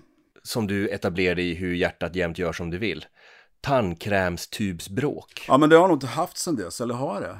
Det kanske det var nog någonting som var väldigt tydligare i början. Ja. Och som sen senare snarare att du har Och men det är så här om. tjafs som, som kan bli Ja. ett förhållande, tjafs om ingenting, det är egentligen Mm. ingenting. Vem som klämt, vad har du Mm. klämt på tandkrämskuben? Kan säga att det, har- något sånt gräl har vi nog aldrig haft, jag och Monica, överhuvudtaget. Hur man klämmer på en tandkrämskub. Nu har vi dessutom var, varsina tuber så att det spelar ingen roll. Det är väl en bra symbol för liksom eh, bråk om någonting som inte är något viktigt egentligen sådär. Jag tycker det är skitbra. Ja. Och, och det jag egentligen undrar är sådär, att var det någonting medvetet eller vad var det som fick dig att vilja skriva om de hade hört- vardagliga bråken? Ja, men jag tror jag hade hört det någonstans. eh, Just tandkrämstub någonstans. Mm. Säkert någon jävla kvällstidning eller sån här. eh, Grälet börjar med tandkrämstub. Inte vet jag, Mm. någonstans där har jag plockat upp det. Och så tyckte jag det var en bra symbol för de där meningslösa grälen som inte Mm. handlar om någonting egentligen. Och det är en sån sak som jag tycker för få låtar har handlat om. Alltså du vet det här, de här Ja. bråken som folk kan relatera till. För att jag menar, ah, visst man har de här stora bråken när Mm. man gör slut och liksom sånt där. Men det kan jag tycka att så här, Woody Allen-filmer kan vara bra på också. Mm. Att så här, det är oftast, de är så oftast bra symboler för något som är fel. Mm. Eller någon annan kommunikationsmiss man har. Ja, och då tar man ut det på tandkrämstuben. Ja, visst. Jo, men det är klockrent. Mm. Men jag skulle inte använda det igen, för nu är det kört liksom. Ja. Speciellt efter att vi har hållit på och Ja, nej, om men det. alltså, du vet så här, du pratar om den låten, den skrevs 86. Mm. Jag är inte så bra i matte, hur långt tid tillbaka är det? Du, jag är född... sep- 35 år. Ja, jag är född september 86. Ja, du vet, det är en 35 år gammal låt. Ja. Så liksom, eh, hur, man minns ju knappt vad man gjorde för Mm. tre år sedan. Hur fan ska man komma ihåg 35 år sedan? Men det får man ju säga att hur hjärtat jämt gör som det vill har ju åldrats bättre än, än andra, alltså än mig som är 35. Alltså, den, den, är, den, säger det så. den är mer Du vigör. Ja. Sommarstugehäng. Det är väl också det här, för vi hade ju ingenstans att ta vägen när vi eh, fick barn här i Stockholm. Vi bodde i den där lilla två rum och kök på 40 kvadrat, vilket är God's honest truth, kanske var 42 kvadrat. Men det var ju sådär fångade i någon sorts eh, bur, fälla eller vad du vill sådär va. Och få, vi fick ju barn så tätt, tätt också sådär va. Så att det, det var sådär, plötsligt var det två blöjbarn. Mm, inte många, inte så lång tid emellan dem. Och eh, då var det dröm om, om det här, bara ta sig någonstans där luften är lätt att andas ungefär. Va? Mm. Sen eh, 88 var det en polare som heter Nisse Berglund som var sångare i någonting som heter Mr. Soul and His Marshmallows. Eh, som var rätt stora faktiskt där på klubbarna i Stockholm och runt om. De, eh, han, vi hade lite kontakt och hur fick vi det? Jo, eh, när jag spelade eh, turnerar på Efter tusen timmar så hade jag en ljustekniker som hade varit ihop med gitarristen i bandet, Sebo Hillborg, som skrev Bakom mina solglasögon, skrev han när han var med i Docent Död, som de hette på den tiden. Lusse hette hon, hon var ljudtekniker, eh, ljustekniker var hon, så var det. Och hon drog med mig en kväll på Söder, eh, mig och de andra i bandet, eh, för att se det här soulbandet som lirar i en, eh, vad var det, var gay, en gayklubb tror jag det var, på Söder, ligger bakom skatteskrapan, eller låg. Och där såg de här Mr. Soul och sen så satt jag och chattade med han Nisse för jag tyckte, fan, spelar ni soul, vad vet du om det och sådär. så sen fick jag av honom, kom med posten, så här xeroxade en stencil med alla hans biljetter, giggen hade sett. Så han är ju så här, han är ju, vad är han, tio år äldre än jag kanske, något sånt där. Så han har ju sett James Brown och Sam and Dave och alla det där på konserthuset i Stockholm. Liksom så här. För, att, för att täppa till truten på mig då. Så vi började hänga och sen eh, 88 vet jag, då fick han höra en kassett. Var, han jobbade på Caprice, då, skivbolag, statliga skivbolaget. Då fick han en kassett med eh, Närmare gränsen, bara för att han skulle få höra. Och, hör du någon singel här? Och du vet sånt där, förhandslyssna. Och han hör på den och, och så sa han, ja, ah, men nu sticker man iväg. Ja, vart ska du då? Ah, vi ska till vårt sommarhus. Jaha, var har ni det? I Jo. Va? Ah. Hur kommer det sig? Nej, men eh, det var någonting med några släktingar som hade någonting där. Det visade sig sen att Nisse var ju delägare i hela det där slottet som ägde alla kåkarna runt omkring Ja. där. Fast det kunde man inte säga under proggtiden att jag är slottsherre. Nej. Utan de var, "Nej, jag känner en snubbe. Han sa, jag kan fixa åt er ett sommarhus. Och sen giggade vi på den närmare gränsen-turnén i Skara. Och eh, dagen efter åkte jag ut till Jo och så kollade vi på lite hus. Och det var ju, man hyrde då. Jättefina kåkar. Och då hittade vi till slut ett hus eh, nedanför golfbanan eh, inne i en granskogsodling, mitt inne i en granskogsodling. Men det var ju stort, alltså det var ju fantastiskt stort och fräscht. Alltså fräscht, men eh, kallvatten in och sådär, va? elektricitet. Så att det dög. Så den började vi hyra där från 89 och framåt. Och det är då mycket sådär Vaggsång klockan fyra och Mm. sådana där Mm. låtar kommer. För att då är det ju den här friheten, det var så häftigt. Ungarna var ju uppvuxna i en liten lägenhet i, i Mm. Stockholm. Första gången vi kom dit och jag släppte ut dem, de bara stod liksom, vågade inte gå ifrån, gå längre bort ifrån huset. Det var ju så här fotbollsplaner med gräs och, nej, de var jävligt försiktiga så här. De var ju så små. Men eh, sen så vågar de ju ta sig iväg mer och mer. Så det var ju en, en, en enorm frihet att få det här. Hade vi det fram till 94, så att det är 89 till 94. Men på tal om frihet och vi har även det här med att gå barfota och sånt. Det här att det förekommer något som jag hade uppmärksammat innan podden och tog med mig in lite i podden. Det här Jag är mer tveksam till det här. Ja. snusk i det offentliga rummet med en käresta. Ja, ja, ja. Är det också någon symbol för frihet? Jag vet inte fan vad det är. låtarna? Vad är det för låtar att säga någon som får höra? Sen låg vi på verandan, inte ett ljud. Ja. Eh, under din kjol. ja, under en kjol håller jag med om. Det är väldigt så. Sen finns det fler exempel. Det- Jag tror Ja. på Det finns inget bättre tror jag det är. I Ja. alla fall en tre låtar som... Och även en vaggsång skulle man kunna Ja, tolka det som. Är det Det också så kul. friheten på något Alltså, sätt? seriöst, det här det, den kom ju från en verklig händelse faktiskt. Mm. Eh, och ungarna hade lagt sig så låg vi i gräset där ute. I, jo, det var ju, fanns ju inte en käft där. Det var en granskogsodling runt omkring. Så det var ju inte en jävel där. Man var helt ensam. Nakna låg där ute i gräset. Sen dagen efter kom det förbi en kvinna som hade haft den kåken långt, långt tidigare. Hon sa, jag för, var förbi här igår men då var porten, då var grinden låst. Men jag såg ni hade grisar som sprang ut i trädgården.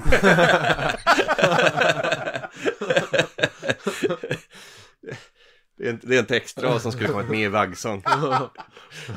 Som grisar sprang vi i Ja. trädgården. Ja. Men sista på checklistan då, Ja, eh, som kommer lite senare, är den här Den öververkliga månen. Vad är det månen symboliserar i dina texter? Jag vet faktiskt inte, men det, det, det, det är jävligt bra ord att ha. Och månen är ju så här, du vet, ebb och flod och allt vad du vill dra in i månen. Alltså mystik och, och vad du vill, det finns ju där i månen.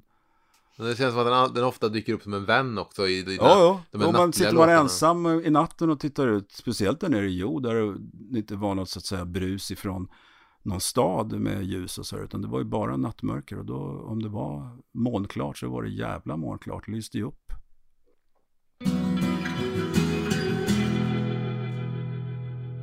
Och våran podds resa startade ju med Vita Plattan. Du har ju kommit till MNV som var ett större bolag än Trend. Du misslyckas även där med Marmor som släpps då i februari 86. Så din karriär är död, som du skriver i din bok. Drömmen jag hade närt sedan fem års ålder hade pulveriserats. Men du skriver då att eh, samma sommaren där, el- 11 juni sätter du dig i eh, din frus... Det kan vi ju se här. Jag tror det är 11 juni du nämner i din bok. Okej, jag ska se. 11 juni 86 då. Ja. Ja, första låten är 11 juni 86. Nästa låt är Ring av Silver, 12 juni 86. Vilken låt är du skriver 11 juni då? Om du måste, välja, ta mig. Ja, Jag kommer inte ihåg hur den gick. Den togs inte långt. Nej, den var inte med. Den kom inte med i omröstningen. Sen, det finns inget pris på min själ. Den 12 juni, skriva två den dagen, det gjorde jag.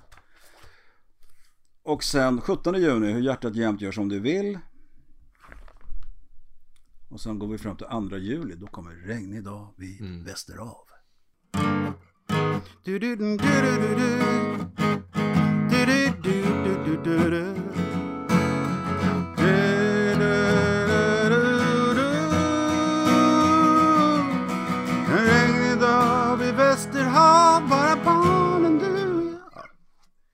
När du eh, spelade in den här singeln på sommaren, Ja, kändes, kände du direkt någon skillnad då mot när du året innan hade eh, sprätt spelat in och jobbat med marmor? ja.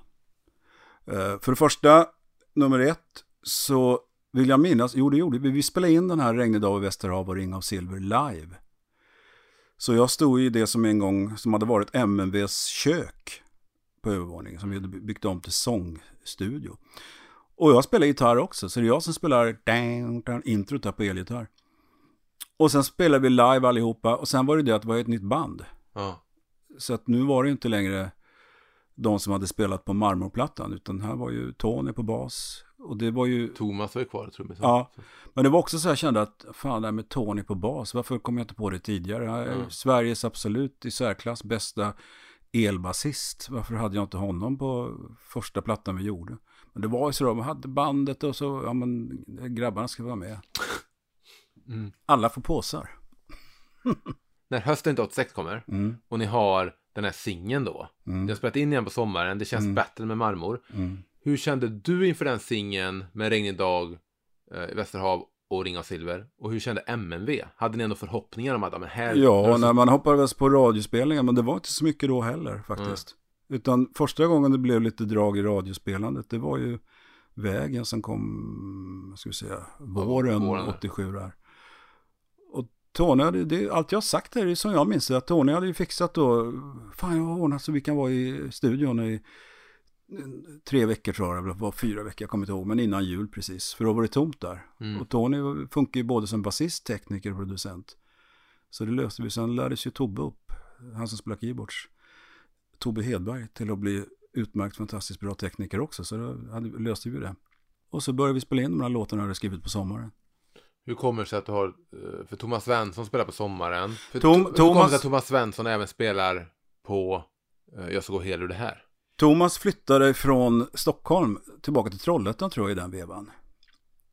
Eh, Så därför kunde han inte vara med på plattan och då sa Tony vi måste ha med Werner för han och jag Mm. vi sitter ihop som ett lås och det gjorde de. Vi har gjort den Mm. svängigaste jävla rytmsektionen som jag har. Och eh, så Thomas var inte, men sen var inte med där när vi spelade in i december. Men jag visste att den där låten, Jag ska gå hela det här, det, där, behövde, där var inte att vi krävde, det skulle inte vara elbas till att börja med. Mm. Utan eh, det skulle vara kontrabas och så skulle vi ha något lättare vispspel. Och Werner är jävligt bra på att spela svängigt men muskulöst liksom så här va. Mm. Så att eh, då tänkte jag Thomas är jävligt bra på det där. Så Thomas kom in en dag där och så spelade han med vispar och så hade vi på kontrabas då Sven Lindvall Mm. som var väldigt ung. Nu är han ju en så här eh, basisternas basist och spelat på så himla mycket. Men då hade han inte gjort så mycket. Det började redan innan eh, vita plattan där. Att jag åkte ut för att få in pengar helt enkelt. Åkte ut och gjorde akustiska spelningar. Tobbe Hedberg på klaviatur. Och Sven Lindvall på en lånad kontrabas. Och, eh, så han kände jag ju då. Jag tror Mm. jag var bara 17, 18, 19 och sådär. Så han var på kontrabas och Thomas på trummor. Det var den, ja, en låt till tror jag. Var det Under en månad som är silverpeng tror jag. Eh, Thomas är på trummor också. Ja, men, men den spelades ju in där på sommaren. Ja, det kanske han gjorde. Jag tror det. Ja, ja. ja du har bättre koll än jag. Nej, det vet fan. Ja, ja, du har nog rätt i. Kanske han gjorde, ja. Men eh, eh, gällande Jag så hel ur det här. Eh, en av de bästa liveversionerna av den tycker jag är den du gör den 96 i Norge. Och då, det är ändå tio år efter. Det är ju tio år efter Ja, ja, låten ja. skrivs. Ja, Är det en låt som varje gång du sjunger den, den ligger lika nära? Är det en sån låt? Alltså jag har inte, jag har inte, när spelade vi den? 93 på den turnén spelade vi den som extra nummer. Mm. Det är väl olika, alltså, det, var man befinner sig i låten. Faller jag i texten, faller jag i det du uttrycker. Men det bästa är ju, och 96 det var en speciell historia. Mm. Eh, Mona Sahlin och allt det där. Jag har faktiskt en grej om det. Ja, Som kör, är- shoot. Hot off the presses. Ja, Som den Tony känner till där. Spännande. Så, här är det alltid när man spelar in med Emil. Man pratar om och så tar han fram någonting och så vet man inte så att nu, nu är det en bomb som kan brisera här. Nej, men gällande det framförandet då du gör i norsk tv där då, Ja. av Jag ska gå det här. Eh, som vi har pratat om i alla fall är den bästa liveversionen. ja, Väldigt stark. Eh, du skriver din bok om det här. ja, Ska jag göra imitationen också? Ja, gör det. Gör det. Där stod jag i norsk tv och sjöng att jag ska gå hu- hel ur det här. Men så pratar jag, där stod jag i norsk bara, tv. bara för Mona Salin. Jag vet inte vem som var mest besvärad. Salin eller jag. Jag hann varken fråga eller hälsa på henne. Hon försvann på tre röda efter sändning. Ja. Och då ska jag vilja att du läser det här. Oj, har ni varit i korrespondens med Mona Sahlin? Jag minns och var inte besvärad, kände mig ärad och ganska rörd. Älskar fortfarande låten väldigt mycket och att komma hel ur saker som sker i ens liv känns evigt aktuellt, för mig i alla fall. Försvann innan programmet var slut för att hinna med flyg. Men skrev till honom efteråt. Han kanske aldrig fick det brevet. Nej, det tror jag inte jag fick. Hälsningar Mona. Mm. Ser du vilken ambitionsnivå ni har grabbar. Nej men det, jag tycker inte det var så kul i framträdandet om jag ska vara ärlig. Inte bara för att eh, jag stod och spelade ensam för Mona Sahlin. Det, var, det visste ju inte jag. Utan när jag kommer ut där under sändning, det var direktsändning. Ja. Och tittar ut så ser jag, jaha, det är en fåtölj, jaha, det sitter Mona Sahlin. Det var det enda jag såg, det var en fåtölj och Mona Sahlin satt där.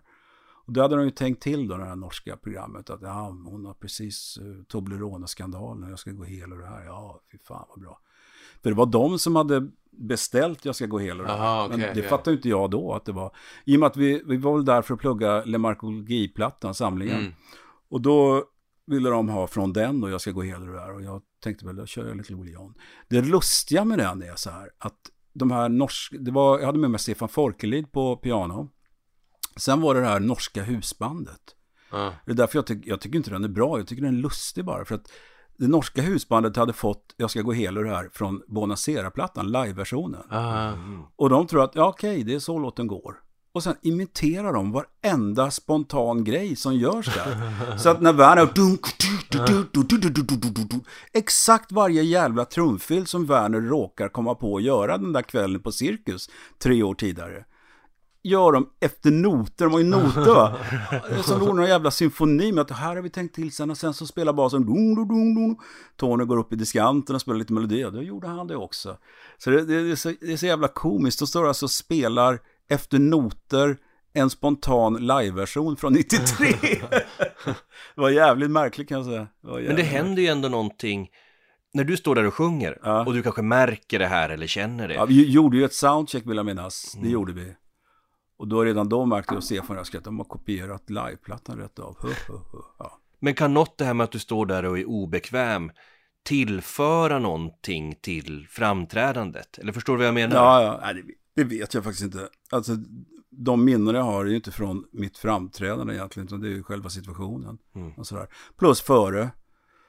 Eh, För jag var ju, blev ju så jag fick ju sån jävla scenskräck. Så Stefan och jag var där på Ackers brygga och käkade sushi, kommer jag ihåg. Och jag satt bara, "Åh, jag kunde inte äta någonting. Var så jävla nervös, direkt sen norsk tv. Blev så in i helvete nervös. Ja, jag var fruktansvärt nervös. Sen det är klart så släppte det naturligtvis. Mm. Gick vi på det här, deras Café Opera, eller vad fan det heter någonting där. Teatercafén, tror jag det heter. Jag är nyfiken på det brevet som hon då har skrivit. Ja, ja, det har jag ingen minne av, det skulle jag komma ihåg. Det har jag Ja. ingen minne av. Jag men- tror inte jag fick det brevet, jag tror inte det kom fram. Nej. Men, Tror du någonting hade kunnat förändrats om du hade Nej. fått det brevet? Vad skulle förändras då? Nej, jag, jag vet inte, hon kanske hade lyckats bättre i valet sen när hon väl var Äh, partiledare. jag, jag tror inte det påverkar på överhuvudtaget. Nej, alltså det där var ju bara någonting som norrmännen hade tänkt ut och som skulle bli en Mm. fräck. Jag tycker den versionen är inte så jävla kul. Alltså jag tycker det känns, eh, Jag tycker sången är stark. ja kanske jag kan inte bedöma det riktigt så här. Jag tyckte att vi gjorde den på Skeppsholmen, det var väl en bra version. Lite mer avslappnad än, än 93-versionen. Ja, den, den går lite på alla cylindrar den tv-versionen. Ja, precis. Och det bygger mycket på Tony och Werners någon sorts gospel. Dunk, Mm. dunk, dunk, dunk. Det blir väldigt muskulöst sådär. Thomas hade, som jag inte hade, han skickade till mig någon fil med Jag ska gå hel här, som den lät först i grunden utan pålägg. Mm. Och det var lite kul att höra. Det var, det var Jessica Wimert som la körsång på den. Mm. Dubbade. Så det skulle låta, jag tror vi var influerad där av Van Morrison hade den här plattan ute. Vad heter den då? Eh, Avalon... nej, en tidigare. Uh, att jag går och kollar. Eh, fan, är det Silence eller är det... Nej, det är tidigare. Pratar du 70-tal? Nej, Vad heter den? No Method, No Guru. den var det. No method, no guru, no teacher. Som vi hade lyssnat på. Och där var det ju kördamer. Jävlar. Så det skulle vi också ha. Men när jag hörde den versionen som, då hände det speciellt mycket. Det är Thomas och jag och Sven på, på eh, kontrabas. Och då är inte den här syntmattan heller som Tobbe la på sen, utan det är bara hans elpiano så att säga. Va? Mm. Det var nästan fräckare. Fast det är klart 80, när den skulle ut 87 så ville man ju att den skulle att det skulle låta färdig skiva om det. Det jag tycker är lite intressant är när du har, har satt dig och skrivit den här utandningen som du säger. Mm. Och du fortsätter skriva de här personliga texterna på vita plattan. Mm. och i alla fall vad man upplever då som mer personligt än, än du någonsin har skrivit tidigare. Mm. Det var det ju. Det, det, finns- det finns ett citat av Lennon du brukar dra. I write... I write about me because you know me. Ja, då har du någonstans där bestämt dig för att okej, nu ska jag börja skriva om mig. Men hur fan vet man ens vem man är?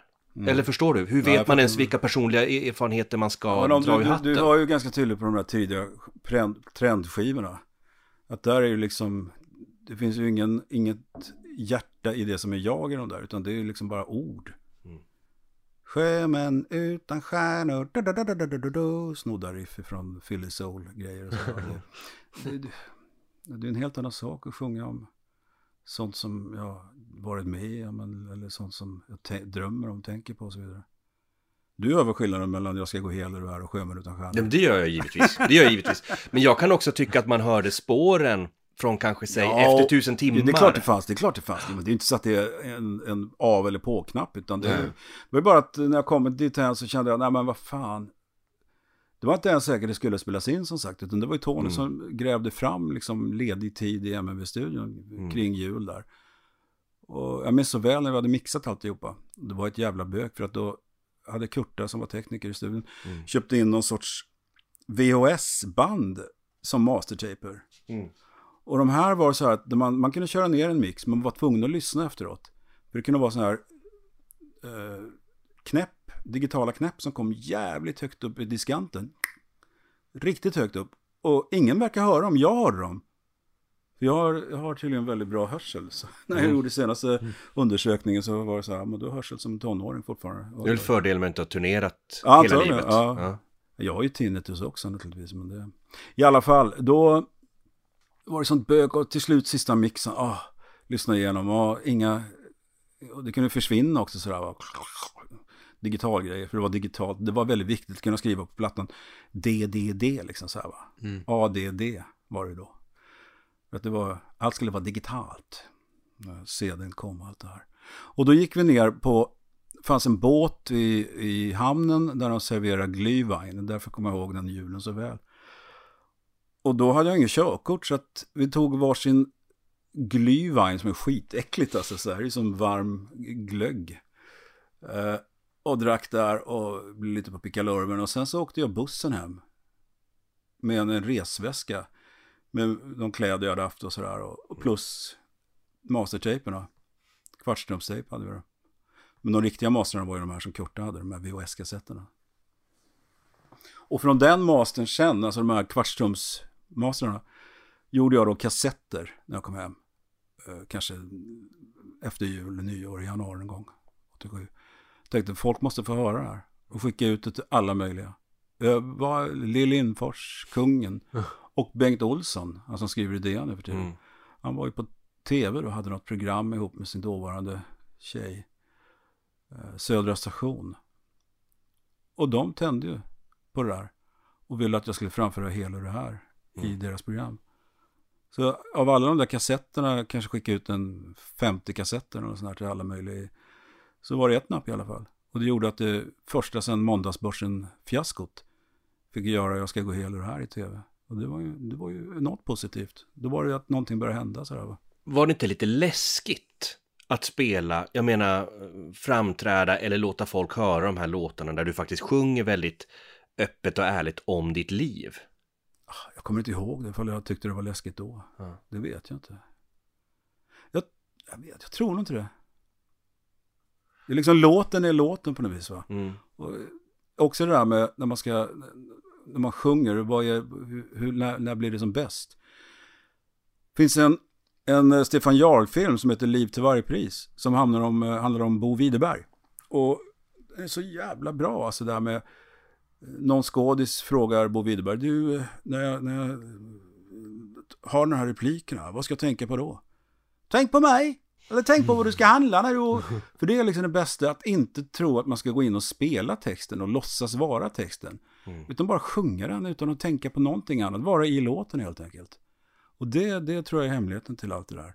Så det, det, var, det var någon också som frågade så här. Eh, jag läser texten här. Men undertexten.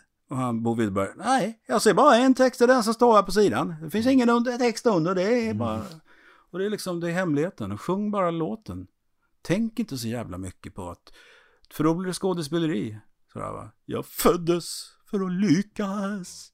Lille prins blåögd. Då blir det bara så här stora gester. Då blir det som Peter Lemark i Måndagsbörsen. Blir det inte samma sak då att skriva det också? Att inte tänka då? Eller? Ja, fast jag visste ju när jag skrev den att okej, jag tror, om tittar i pärmen här ska vi se. Min sångtextpärm. Kan vi se, den skrevs väl i oktober tror jag. Nu är vi inne 87 här plötsligt. Oj, oj, oj, oj, oj, oj. 86, 11, 86. Då ser du att den heter Hela det här. Mm. Och parentes, den nakna sanningen. För Ja. då, redan när jag skrev den visste jag att det här är liksom mitt hjärta på ett köksbord i Gröndal.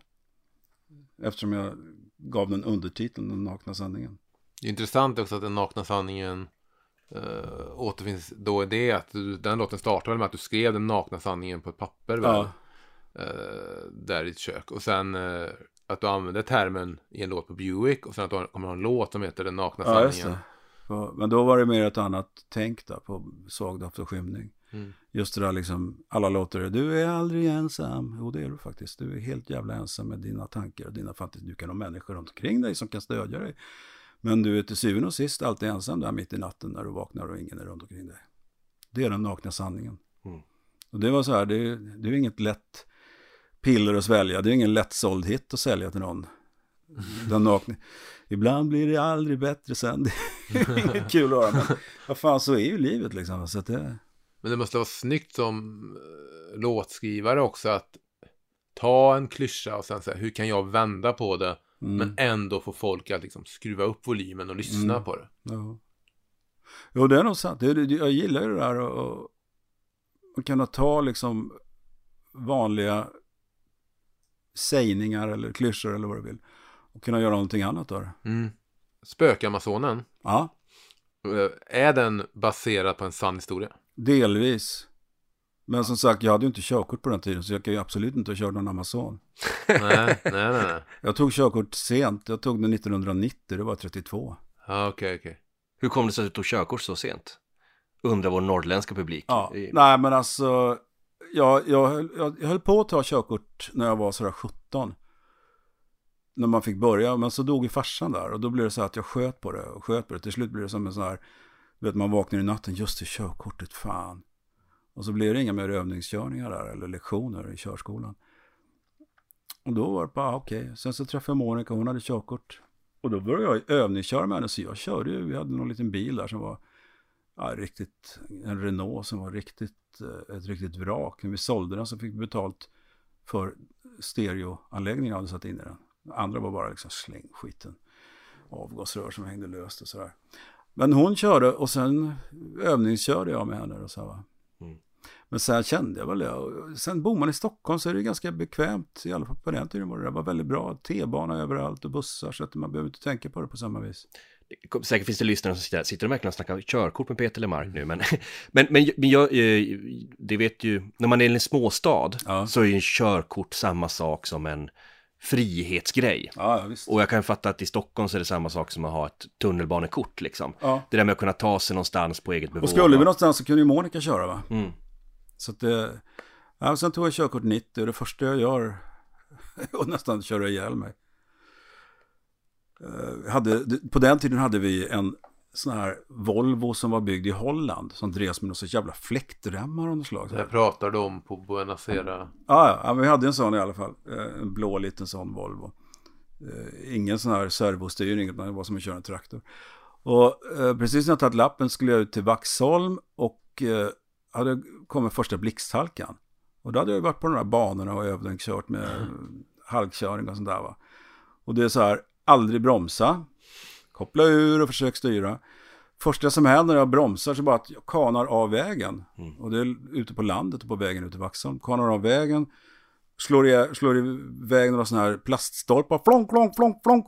Och sen kanar jag, jag har ingen styrsel på bilen, kanar jag sakta över till vänster sida och där kommer en stor långtradare. Och jag ser bara, okej, då slutar det här. Och sen ut i, i dikesrenen på vänster sida. Och lastbilen för, kör förbi. Och det var innan mobiler och så här, så jag kommer inte ihåg, stannade väl någon tror jag. Eller någon stannade och undrade hur det gick. Så jag kunde ringa till MNV och så kom Kurta och hämtade mig. Ja, Det var nära ögat. ja. Det här är kanske en låt som du har tänkt på de senaste 30 åren, men eh, Hur hjärtat jämt gör som det vill Mm. Var en låt vi hyllade i, i början av vår podcast. Och eh, jag tycker den är, är ganska intressant för att den är ju, den är ju lite som en novell. Ja, Det där är ju inte en låt som Peter Lemark har upplevt. upplevt. Nej, men det är väl en av de få där som verkligen går ifrån hela det konceptet på något vis. Jag har aldrig varit på någon konferens. Men samtidigt finns det ju något som är väldigt ärligt i den. Ja, det är väl, alltså, det är väl ärligt. Alltså vad är ärligt liksom? Sjunger man med någon sorts, eller har med i texten och i sången någon sorts, eh, det behöver inte vara självupplevt, men det, själva känslan kan vara självupplevd om vi säger så. Och det går igenom. Vi sågs i baren på ett konferenshotell. Jag var så ensam som en ensam man, som en, så var det, ensam man kan vara.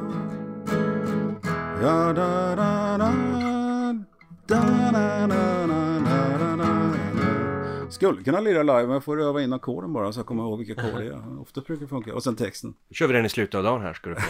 Ja. Det hela handlar om hur hjärtat jämt gör som det vill.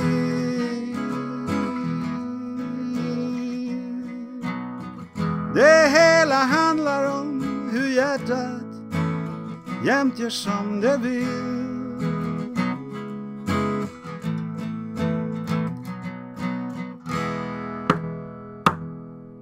Ringde hennes jobb och ringde henne med henne. Mm. Om man säger det finns några låtar som du har gjort som jag tycker så här, känns som noveller. Ja, de är mer episka. Än mer episka, ja. Och det här är väl kanske, om vi säger att de novellerna, säg Evelina, Little mm. Willie John, mm kanske på andra sidan bron. Mm. Och här känns det som att du första gången doppat fötterna i den här liksom lång, den här sortens, vad ska jag säga, personliga berättelser men i någon sorts fiktiv novellvärld. Ja. Jag är bort med den när jag säger så. Nej, det stämmer väl. Det stämmer väl. Jag vet inte om jag hade några sådana låtar på Marmor. Det var väl inte. Det var mer här och nu. Existentiella låtar, så att säga. I Trollhättan-miljö. Problemet med den här intervjun är för, att för, av respekt för dig så i alla fall jag har inte lyssnat in mig på de trendskivorna och Nej, nej, nej, inte jag heller. Så, så, men ehm, Nej, de, det, alltså, det var ju... Alltså... Men allting har ju eh, på något vis där en mening. Va? För att hade jag inte gjort dem så hade jag inte suttit här överhuvudtaget. Det var ju att jag kunde göra fler skivor på Trend var ju att de fick så jävla bra kritik hela tiden. Sådär, va? Och, det var så här, och sen giggade jag ju live rätt mycket också då. Mm. Och då var det så här, frälsare här och fantastiskt. Och Mm. Lemark på säker mark. Klassisk rubrik som man alltid kör då. Så att det, jag var uppenbarligen en bra liveartist Mm. då, på den tiden. När du sen börjar köra de här låtarna live, Ja, då går du ut med en helt ny ammunition på scen. ja. Fast du vet, alltså, du fick ju den här turnédagboken där för eh, 87-turnén. Mm. Se på de där giggen, det var ju så här klubbar och, och, och krogar, så här liksom, man gick på oftast vid 11 eller 12 på kvällen va. Och ställa sig då och sjunga Jag ska gå hel och här, det är inte alltid så jävla lätt kan jag säga. Inför en publik som kanske hört hålla mig då på radion för han hade legat på sommartoppen. Så det, det, det var tufft där också. Fast då kom det ju folk i alla fall till skillnad mot tidigare. Men det är ju det där, hur, hur funkar jag live? Ja, det funkar bra därför att jag har de där, jag har faktiskt de där 10 000 timmarna man snackar om. Att man måste ha, ha gjort en sak i 10 000 timmar för att bli riktigt bra på det. Och jag hade liksom, i Trollhättan var de inte så mycket för vi fick inte så många spelningar, eller jag ordnade inte så mycket spelningar. Men sen Box 81, vi spelade precis var som helst i Göteborg, överallt. Så, så det var egentligen kanske Göteborg som var ditt Hamburg och inte Mallorca. Ja, så är det nog. Göteborg var definitivt, vi spelade precis överallt. Ja, vi spelade in alla gig också, så jag har kassetter med varenda gig Box 81 spelar in. Eller spelar på. Även det där med Eldkvarn på, eh, vad hette det, Frölunda torg. Vi- Vilket, ja, när, eh, var det då du träffade Tony första gången? Ja, vi träffade Eldkvarn första gången, alla i Box 81. Jag var väl inte sådär, jag är ju aldrig någon sån här, eh, jag är ganska blyg. Jag har tänkt på det att det finns, det är lite lustigt med, om man ser mig live på scen, tänker man, han kan ju inte vara blyg. De står och snackar sådär. Men jag är skitblyg i vanliga fall alltså. Om jag inte är lite full. Nej, men jag, jag har kompisar, Peter Gomes igen till exempel, som kan träffa vilt främmande. Hallå, vad gör du? Vad, vad har du där för någonting? Oh, hur fixar du det då? Jaha, oj, ja, visa. Kan slå sig i slang med vilt främmande människor. Jag har en annan polare, Mikael, han är så här, också pratar med allt och alla direkt sådär, va? och får kontakt. Och jag vet, vi var, vi var på en resa i Toscana och vi hamnade på en italiensk vingård där vi fick bo. Hur, hur ordnade han det då? Ja, han hade träffat den här, hon som var chef för det hela, på Arlanda Express en resa och börjat babbla och bytt kort och telefonnummer. Jag är inte sån va, jag är inte sån som pratar med folk, jag är väldigt, väldigt blyg va. Eh, oftast i början. Så att jag tror inte jag pratade mest med Eldkvarn den kvällen. Det var nog Stefan Liv och, och Svävan och de här som pratade. Mm. Uh, och mycket med Werner och Tony. För Tony har ju alltid varit så här förbind, så sådär. Alltså Plura vill ju bara sitta och dricka konjak efter giget. Då. Så att, uh, nej men de höll väl, men sen så tog det ju lång tid när jag träffade Tony igen. Jag tror att de körde upp några av våra tejper, i alla fall det var hemliga agent om ett hemland och den här Nyman, Nyman, Nyman, Nyman, Nyman varje dag. Nyman, Nyman, Nyman, Nyman. Soul-låt som var helt vansinnig. Uh, till Silence som de låg på då, uppe i värmländska skogarna. Som naturligtvis, nej, det här kan vi inte ge ut. och så, men de, Tony försökte verkligen få oss att, att bli signade där. Men så rann ju det ut i sanden och boxet till ett splittrades och sen kom jag till Stockholm och då bor vi ju grannar jag och Tony. Fast det vet inte jag om då. Mm. För han bodde ju alltså, eh, man går ner för en backe så kommer man till den kåken han och liten bodde i då. Och eh, vi ses vid någon busshållplats nere i Gröndal centrum. Tjena, hej, hej, så här, säger inget mer så här. Och sen efter eh, Cirkus Cirkus-plattan så gör vi en liten turné där och spelar vi på Ritz i Stockholm, Medborgarplatsen. Och efteråt kommer Tony in i låten, du måste ha en producent, alltså du ska ha en producent. Okej. Okay. Och så föreslår det till de här trend trendkillarna, två killar i min egen ålder, när vi ska göra nästa platta. Efter tusen timmar. Ja visst. Så Tony tog över där och blev producent. Så kom han in. Mm. Och följde med. Följde med, ja det, alltså det har jag ju sagt i tusen intervjuer. Utan Tony hade jag inte suttit där heller. Mm. Så många gånger han lyckades liksom ha kvar mig i matchen va. MNV, jag menar det var, hade jag inte haft Tony som tjatade in mig. För det första tjatade in mig på MNV. Jag var polarartist. Mm. Hur kunde jag vara det? Jo, Trend Records hade fått ett distributionsdeal med Stickan Anderssons Polar. Och Stickan Andersson och MNV det var så långt ifrån varandra de kom på 70 80-talet. Liksom Det var kapitalisterna mot kommunisterna. Ungefär. Uh, och så att det, det, var inte populärt när en Stickan-artist, som de trodde, det var jag inte, men uh, i och med att den distribuerades av Stickans Polar, kom till proggens högborg, MNV, och skulle göra plattor. Va? Så där tjatade Tony in mig. Riktigt sådär, men fan ge grabben en chans. Och sen när vi hade gjort Vita Plattan efter marmorfloppen då på MMV så var det också så här, Tony liksom har hittat tre och en halv vecka här som är ledig i december. Ja, okay. mm. Och Jonas var inte säker vi kan ge ut där. Jag kommer ihåg orden han sa var så att vi kan inte ge ut skivor som inte säljer. Vilket är helt glasklart tycker jag, så är det ju. Om man driver skivbolag, man kan inte ge ut platta efter platta efter platta som bara floppar hela tiden. Var han kreativt bollplank också, Tony? Ja, ja, ja, för fan. Alltså, inte textmässigt så mycket, för där styrde jag och ställde. Eh, men de första åren i studion, jag har ju lärt mig allt jag kan om arrangemang och fylla 16-delar som vi kallar det när man skulle ha kongas och bongos och allt vad det var. Eh, det har jag lärt mig av Tony. Mm. Sen tog jag väl över mer och mer ju mer jag kunde och lärde mig och sådär. Men alltså utan honom hade jag överhuvudtaget inte suttit här. Mm. An, om vi ska prata andra samarbeten. Ja. Här var ju ditt första samarbete med en, en kille vi snackade med, Lasse Erman, ja. som gjorde omslaget. Ja.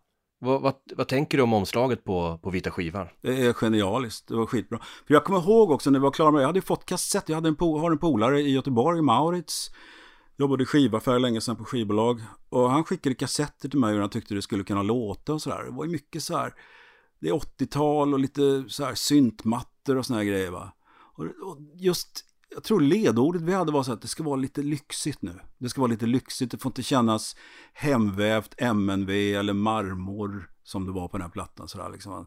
Utan lite lyxigt. Ja. Glitter. Och det var ju så här Tobbe hade de här något klockspel högt upp i registret på synten som var, gav det här glittret så att det skulle vara lyxigt.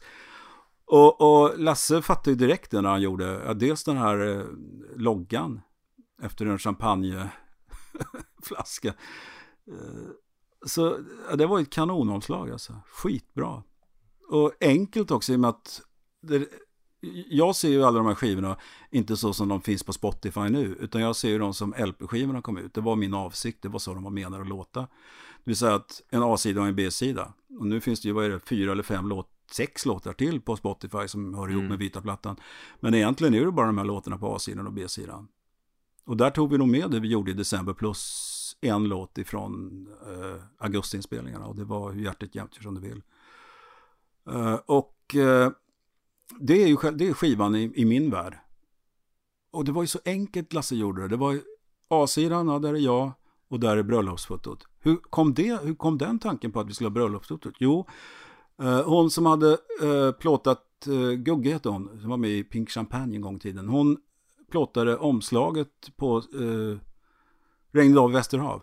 Och det var ju via MV naturligtvis. Som, ja, men hon är bra på att plåta, låt henne plåta, okej.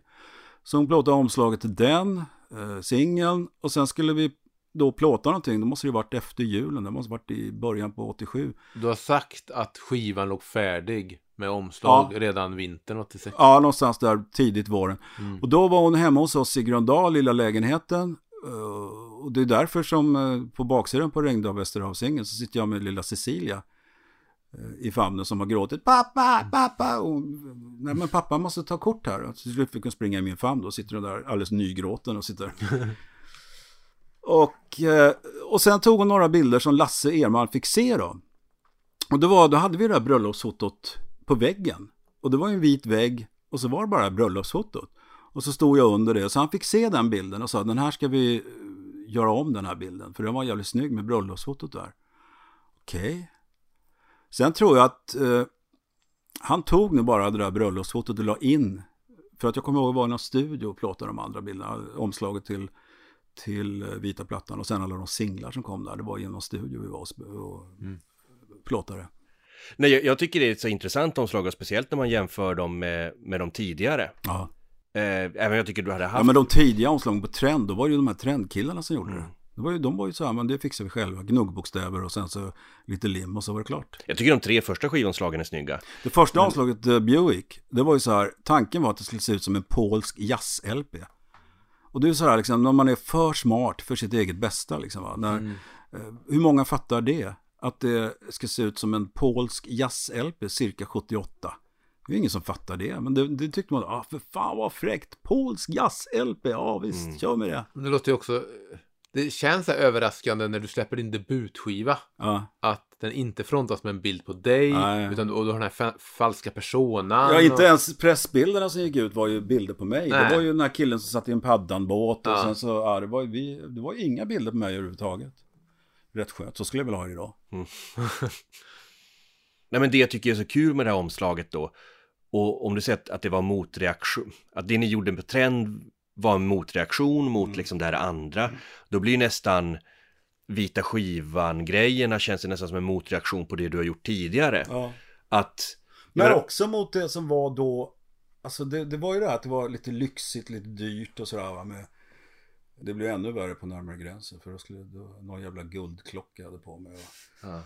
dyr jävla, den där jävla koftan som pälsänglarna har gjort också. Det var bara trådar kvar. Men det var jag sa, jag sa när vi pratade med Lasse Edman, jag tycker det är så här, jag menar om man jämför också med de här matchomslagen som andra motsvarande Ja. band, säg Eldkvarn, då stod de tuffa killar på Ja. ett omslag. Men det har ju aldrig varit min grej. Alltså jag har ju aldrig, jag har aldrig kunnat ställa upp på det här, liksom vara någon sorts man eller grabb på det där viset. Mm. Sådär, var, var liksom, nej. Vad tycker du om, om vita skivan, alltså både som innehåll också idag? Jag har ärligt talat, jag har inte lyssnat på den på länge. Det var väl när jag gjorde den här boxen som jag var tvungen att lyssna på allting. Mm. Eh, ja, som vanligt är det väl en och annan låt som jag tänker, vad fan hade jag med den för? Världen stannar av känns som en sån här, vad fan är det för jävla mjäkmjök? Ta bort den. Eh, Men ändå har du då låter som Vägen, Ja, du har Håll om mig. Det är liksom greatest hit, det är, halva skivan är ju så här greatest hits material. Ja. Ja, alltså sen så, så jag tänker så när jag lyssnar på de där plattorna från den tiden att så var det då och så här är det nu. Skulle jag spelat in den nu skulle det inte låtit så alls, inte bara för att rösten har förändrats, utan jag hade inte tänkt, ja, synterna, vi gjorde ju om vägen på den här Hittegodsplattan. Så det som är med på den här, på Spotify finns den under den här klassikerplattan. Två låtar tog vi och gjorde om och det var vägen, och istället för syntgrejer så la vi, Pelle Sirén fick lägga en mandolin och sånt där som var. Och sen på Väntar det mirakel istället för Tobbes hemska syntblås. Så hade vi en riktigt blåsensemble som fick spela det blåset. Och det, det är inte många som vet att det finns två versioner av Väntar det mirakel. En med riktigt blås och en med syntblås. Och bra är det. Och, sen, och sen börjar skivan, tycker jag är roligt. Nu ska vi inte hålla på att analysera alla detaljer, men den börjar med att du sjunger Det fanns en tid i början. Ja. Och sista låten är början på en lång historia. Det var ju som... Jag, har inte jag tänkt på. jag menar, du, tro, du trodde väl att det här kanske var slutet på vägen. Men Ja. det här var ju verkligen början på din, på din Ja. framgång. Det visste jag inte då. Mm. Utan det var, man, jag trodde verkligen det var sista. Men då, då släppte vi vägen. Och det har jag också så här klara minnen av. Vi sitter på ett tåg och jag har med mig en sån här liten... eh, det här är ju pre-nätet och pre alla små grejer. En liten sån här radio som var som en, inte större än ett cigarettpaket och tunt. Med lurar i. Eller lurar, man hade en liten propp i örat. Och så hörde jag på radion medan vi åkte tåg antagligen från Trollhättan hem till Stockholm. Och så spelade de vägen. Och så fort, så den började spelas jättemycket vägen på alltså P3s vanliga sändningar. Och det var ju första gången det hände att jag blev pluggad i radion. Jag har minnen av Göteborg när jag hade gett ut den första singeln som Vår passion och I mitt land. Jag satt och lyssnade på radion på kvällarna och sa, fan någon gång dyker den väl upp. Nej, spelades aldrig. och så plötsligt är det oversaturated hela tiden är det vägen. Och, och sen släppte vi Håller mig. Och det var ju en flopp, en dunderflopp, Håller mig. Den var ju, den var ju död. Det Tills ni- en bibliotekarie kom in. Ja, ni har hört det. det oh, så var det ju. Att den var ju... Ingen ville hålla om Peter Mark den här veckan. Kent Finell på Svenska. Så det var ju... Men den fick mycket radiospelningar. Och sen när den gick in på Sommartoppen då var det ju... Hade vi en hit. Och då var Jonas i New York och var bortrest. Det har ni hört jag också förstås. Han var på någon jävla konferens i New York. Så att när jag väl hade min första hit. Så då ringde... Jag stod i katalogen och Monica också. Så att då ringde de hem till oss. Skivbutiken. Ja, vi, hur får vi tag i fler håller mig? Vi har inte tänkte jag, det är jävla typiskt, det här var min första hit och så går den inte att köpa. Så att eh, Jan-Olof Schill som var på MNB, som var ekonom där, var kvar ute i Vaxholm. Ekonom med blyertspenna och suddgummi. Mm. Det var det. Han fixade så att eh, de kommersiella eh, fabrikanterna fick pressa upp Hålla mig grammoplasterna. För MNB hade ju, eller musikrörelsen hade ju ett eget presseri i Östersund. Eh, och så plåtade de av omslaget och gjorde någon repro på det. Så, att det fanns, så han fixade igång det, men den vart ju sinkad där ett tag. Mm. Och det var så, fan det är typ så här, får en liten hit och så fan finns det inga skivor att köpa någonstans. Men sen kom det ändå, sen kom det här stora breakthroughet du hade jobbat Mm. för. Och, och, Det är också kul, det, var, det är ingen som trodde på det då.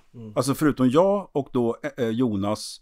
Då hade Lasse Tengroth börjat på MMV också. Han kom i den vevan när plattan precis skulle ut sådär. De trodde ju på det sådär. Jag trodde ju också på det som fan. För jag tyckte det var bra material. Det började hända grejer. Alltså, hålla mig gå in på sommartoppen. Och plötsligt kommer sådana telefonsamtal som från Gröna Lund och frågar om vi vill spela på stora scenen där.